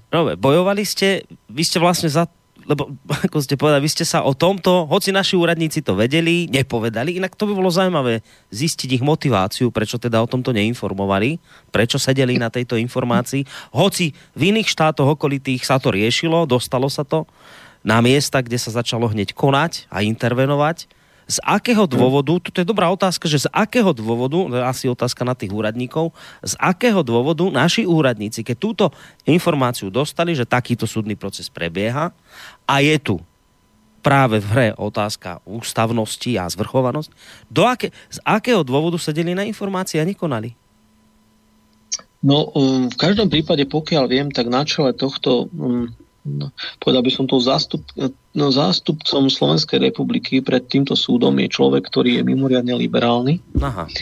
A v zásade s tým, že je to pod ministerstvom spravodlivosti, pod pani ministerkou Žitňanskou, tak v podstate sa ani niečo iné veľmi nedalo očakávať. Uh-huh. A na druhej strane je to pre mňa tiež istým spôsobom také, povedal by som, problematické aj z toho dôvodu, že naozaj Poľsko, Maďarsko, Slovensko má v svojej ústave manželstvo muža a ženy. Poľsko intervenuje, Maďarsko intervenuje a v zásade, keď si pozrieme, tak naozaj s výnimkou Čiech, ktoré sú liberálne, je tu nejakým spôsobom taká aj tendencia koordinovať ten priestor V4 podobne. V tomto prípade my vôbec nie sme v týchto témach absolútne nejakou oporou Poľsku, Maďarsku alebo teda V4. Skôr naopak. To znamená, že naozaj to, čo som napísal vtedy v tej petícii o tom, že sa o nás šíri v medzinárodných kruhoch, o tom, že my vlastne v podstate to síce máme v ústave, ale v podstate je to ako keby nechcené dieťa v ústave, ktoré proste tu nikto si neželá, že vlastne bolo by najlepšie, keby bolo nejakým spôsobom slušne potratené. Tak toto bohužiaľ, keď to poviem naozaj, tak o teraz som hovoril samozrejme obrazne, tak toto cítia mnohí tí konzervatívci v zahraničí, že to Slovensko sa naozaj vôbec nesnaží o to, aby tie kultúrno-etické hodnoty alebo teda tieto veci bránilo a svoju suverenitu v tejto oblasti bránilo na európskych inštitúciách. To znamená, že toto je bohužiaľ pravda. No toto je šokujúca informácia o tom, že sa celkom ľahko môže stať, že tlačí gender ideológia, všetko možné, kadejako, rukami, nohami, cez istanbulské dohovory a nejde to a zrazu, čuduj sa svete, takýto prípad, zrazu to súd rieši a zrazu sa ukáže, veď vlastne netreba istanbulské dohovory, my len jednu smernicu nadradíme nad ústavy národných štátov a povieme, súd rozhodne, že áno, že už je to vážení občania Európskej únie len tak, že už vlastne tie európske Spojené štáty tu máme. No a tak ako v Amerike ten Washington proste rozhodne a tie národné štáty, tie štáty jednotlivé sa tým musia nejak riadiť, no tak to bude tak aj tu v tomto prípade. No tak máme tu smernicu, ktorá už teraz unizono rozhoduje o tom, že treba takéto manželstva uznávať a vlastne sa to tak šikovne celé obíde, že no poďte sa zobrať tam niekde do Rakúska a potom prídete sem a tu to bude treba uznať, lebo smernica nepustí, vážený. No tak to sú neuveriteľné teda informácie, ktoré ste teraz povedali. Už sa blížime k úplnému záveru, tak len v rýchlosti. Kedy asi zhruba, pán Chromík, očakávate to rozhodnutie súdu v tejto veci? Kedy by tak malo padnúť? Že ako to teda dopadlo, skončilo? Či teda nakoniec bude, alebo nebude nadradená?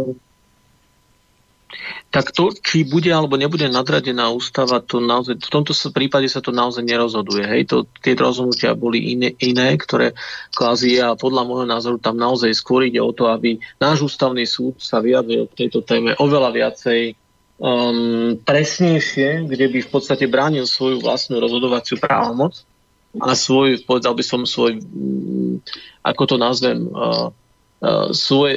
výnimočné exkluzívne postavenie, lebo tým zachráni reálne aj našu republiku, lebo tam ide o to, že sa naozaj tie ústavné súdy tých krajín musia povedať, že táto interpretácia teda nehrozí a u nás je ústava nad týmto právom. No ale počkajte, oni môžu povedať, ale ten Európsky súd rozhodne inak a platí to, či nie? Či nerozumiem teraz?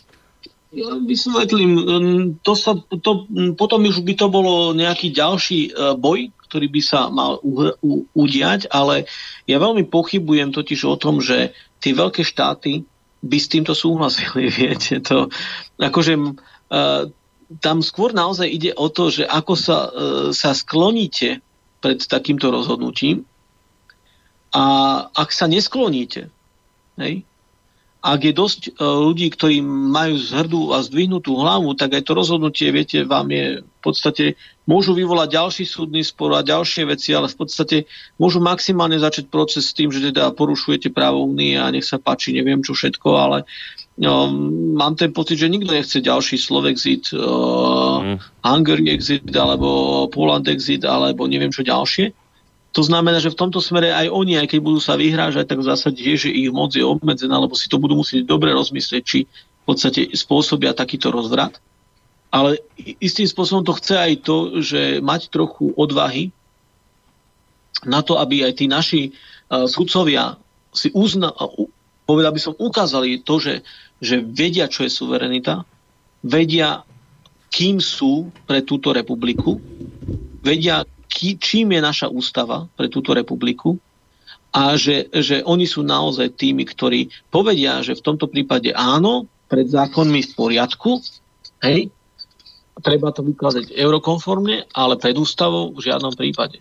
To znamená, že keď už povedia pred zákonmi alebo súdmi a tak ďalej, alebo teda zákony, ktoré sú v rozpore s právom EÚ, OK, tak nájdú nejaký režim, ktorým sa to bude riadiť a v podstate sa to bude riešiť, nejaká tá rozdielnosť, ale určite nie pred ústavou. To v podstate naozaj je už tá posledná hranica a tam už sa naozaj bavíme o inom type, povedal by som gubernie alebo republiky. Hej. No. Takže Takže v tomto smere by som bol veľmi za to, aby sme si túto suverenitu bránili a aby ju bránili všetky inštitúcie. A čo sa týka manželstva, to isté. Toto je prípad naozaj, ktorý v podstate sa láme preto, lebo o tom toto je. O tom to je, že či tá ústava naozaj bude alebo nebude mať prednosť, ale hlavne je to hodnota, o ktorú sa oplatí bojovať. Poviem otvorene, že Slovenská republika je menšou hodnotou ako manželstvo. Preto, lebo to manželstvo tu bolo ešte, keď tu Slovenská republika nebola, a bude tu aj, keď tu Slovenská republika nebude. A buď tu bude manželstvo a rodina, alebo tu nebude nič. Hej, v skutočnosti žiadne ďalšie generácie. Takže štát, nie rodina potrebuje štát, ale štát potrebuje rodinu na to, aby prežil. Takže preto je to v tomto smere dôležitejšie, ale tak, ako som sa rozprával, v žiadnom prípade ja toto považujem za veľmi silnú vec. No ja aj za poslucháčov som vám veľmi vďačný, že vôbec o takomto niečom vieme, lebo teda predpokladám, že do tých veľkých médií sa táto informácia zase raz nejakým spôsobom nepodarila prepašovať. Tak ako sedel ako žaba na prameni tam ten liberál, ktorého ste tu spomínali, a nepustil informáciu ďalej, tak takto zvyknú ako také žabe na prameni sedieť aj naše médiá veľkého charakteru. A niektorý typ informácií skrátka sa ďalej veľmi ťažko dostane, až nedostane, tak preto som vám vlastne vďačný za túto dnešnú reláciu, aj za to, že sme takto mierne natiahli náš čas. Ono by sa bolo samozrejme ešte o čom rozprávať, aj poslucháči by ešte kládli otázky, vidím aj nejaké nevyriešené maily, neprečítané, ale musíme už končiť, lebo už aj tak sme dlhší, ako by sme mali byť, takže ja vám, pán Chromík, veľmi pekne ďakujem ešte raz za dnešok a za informácie, s ktorými ste sa podelili aj s našimi poslucháčmi. Tak sa majte pekne, do počutia. Ďakujem veľmi pekne, takisto prajem poslucháčom príjemný večer ešte. No, ďakujeme. To bol, vážení poslucháči, Anton Chromík z Aliancie za rodinu. No a spolu s ním vám ešte pekný zvyšok útorkového večera praje Boris Koroni, do počutia.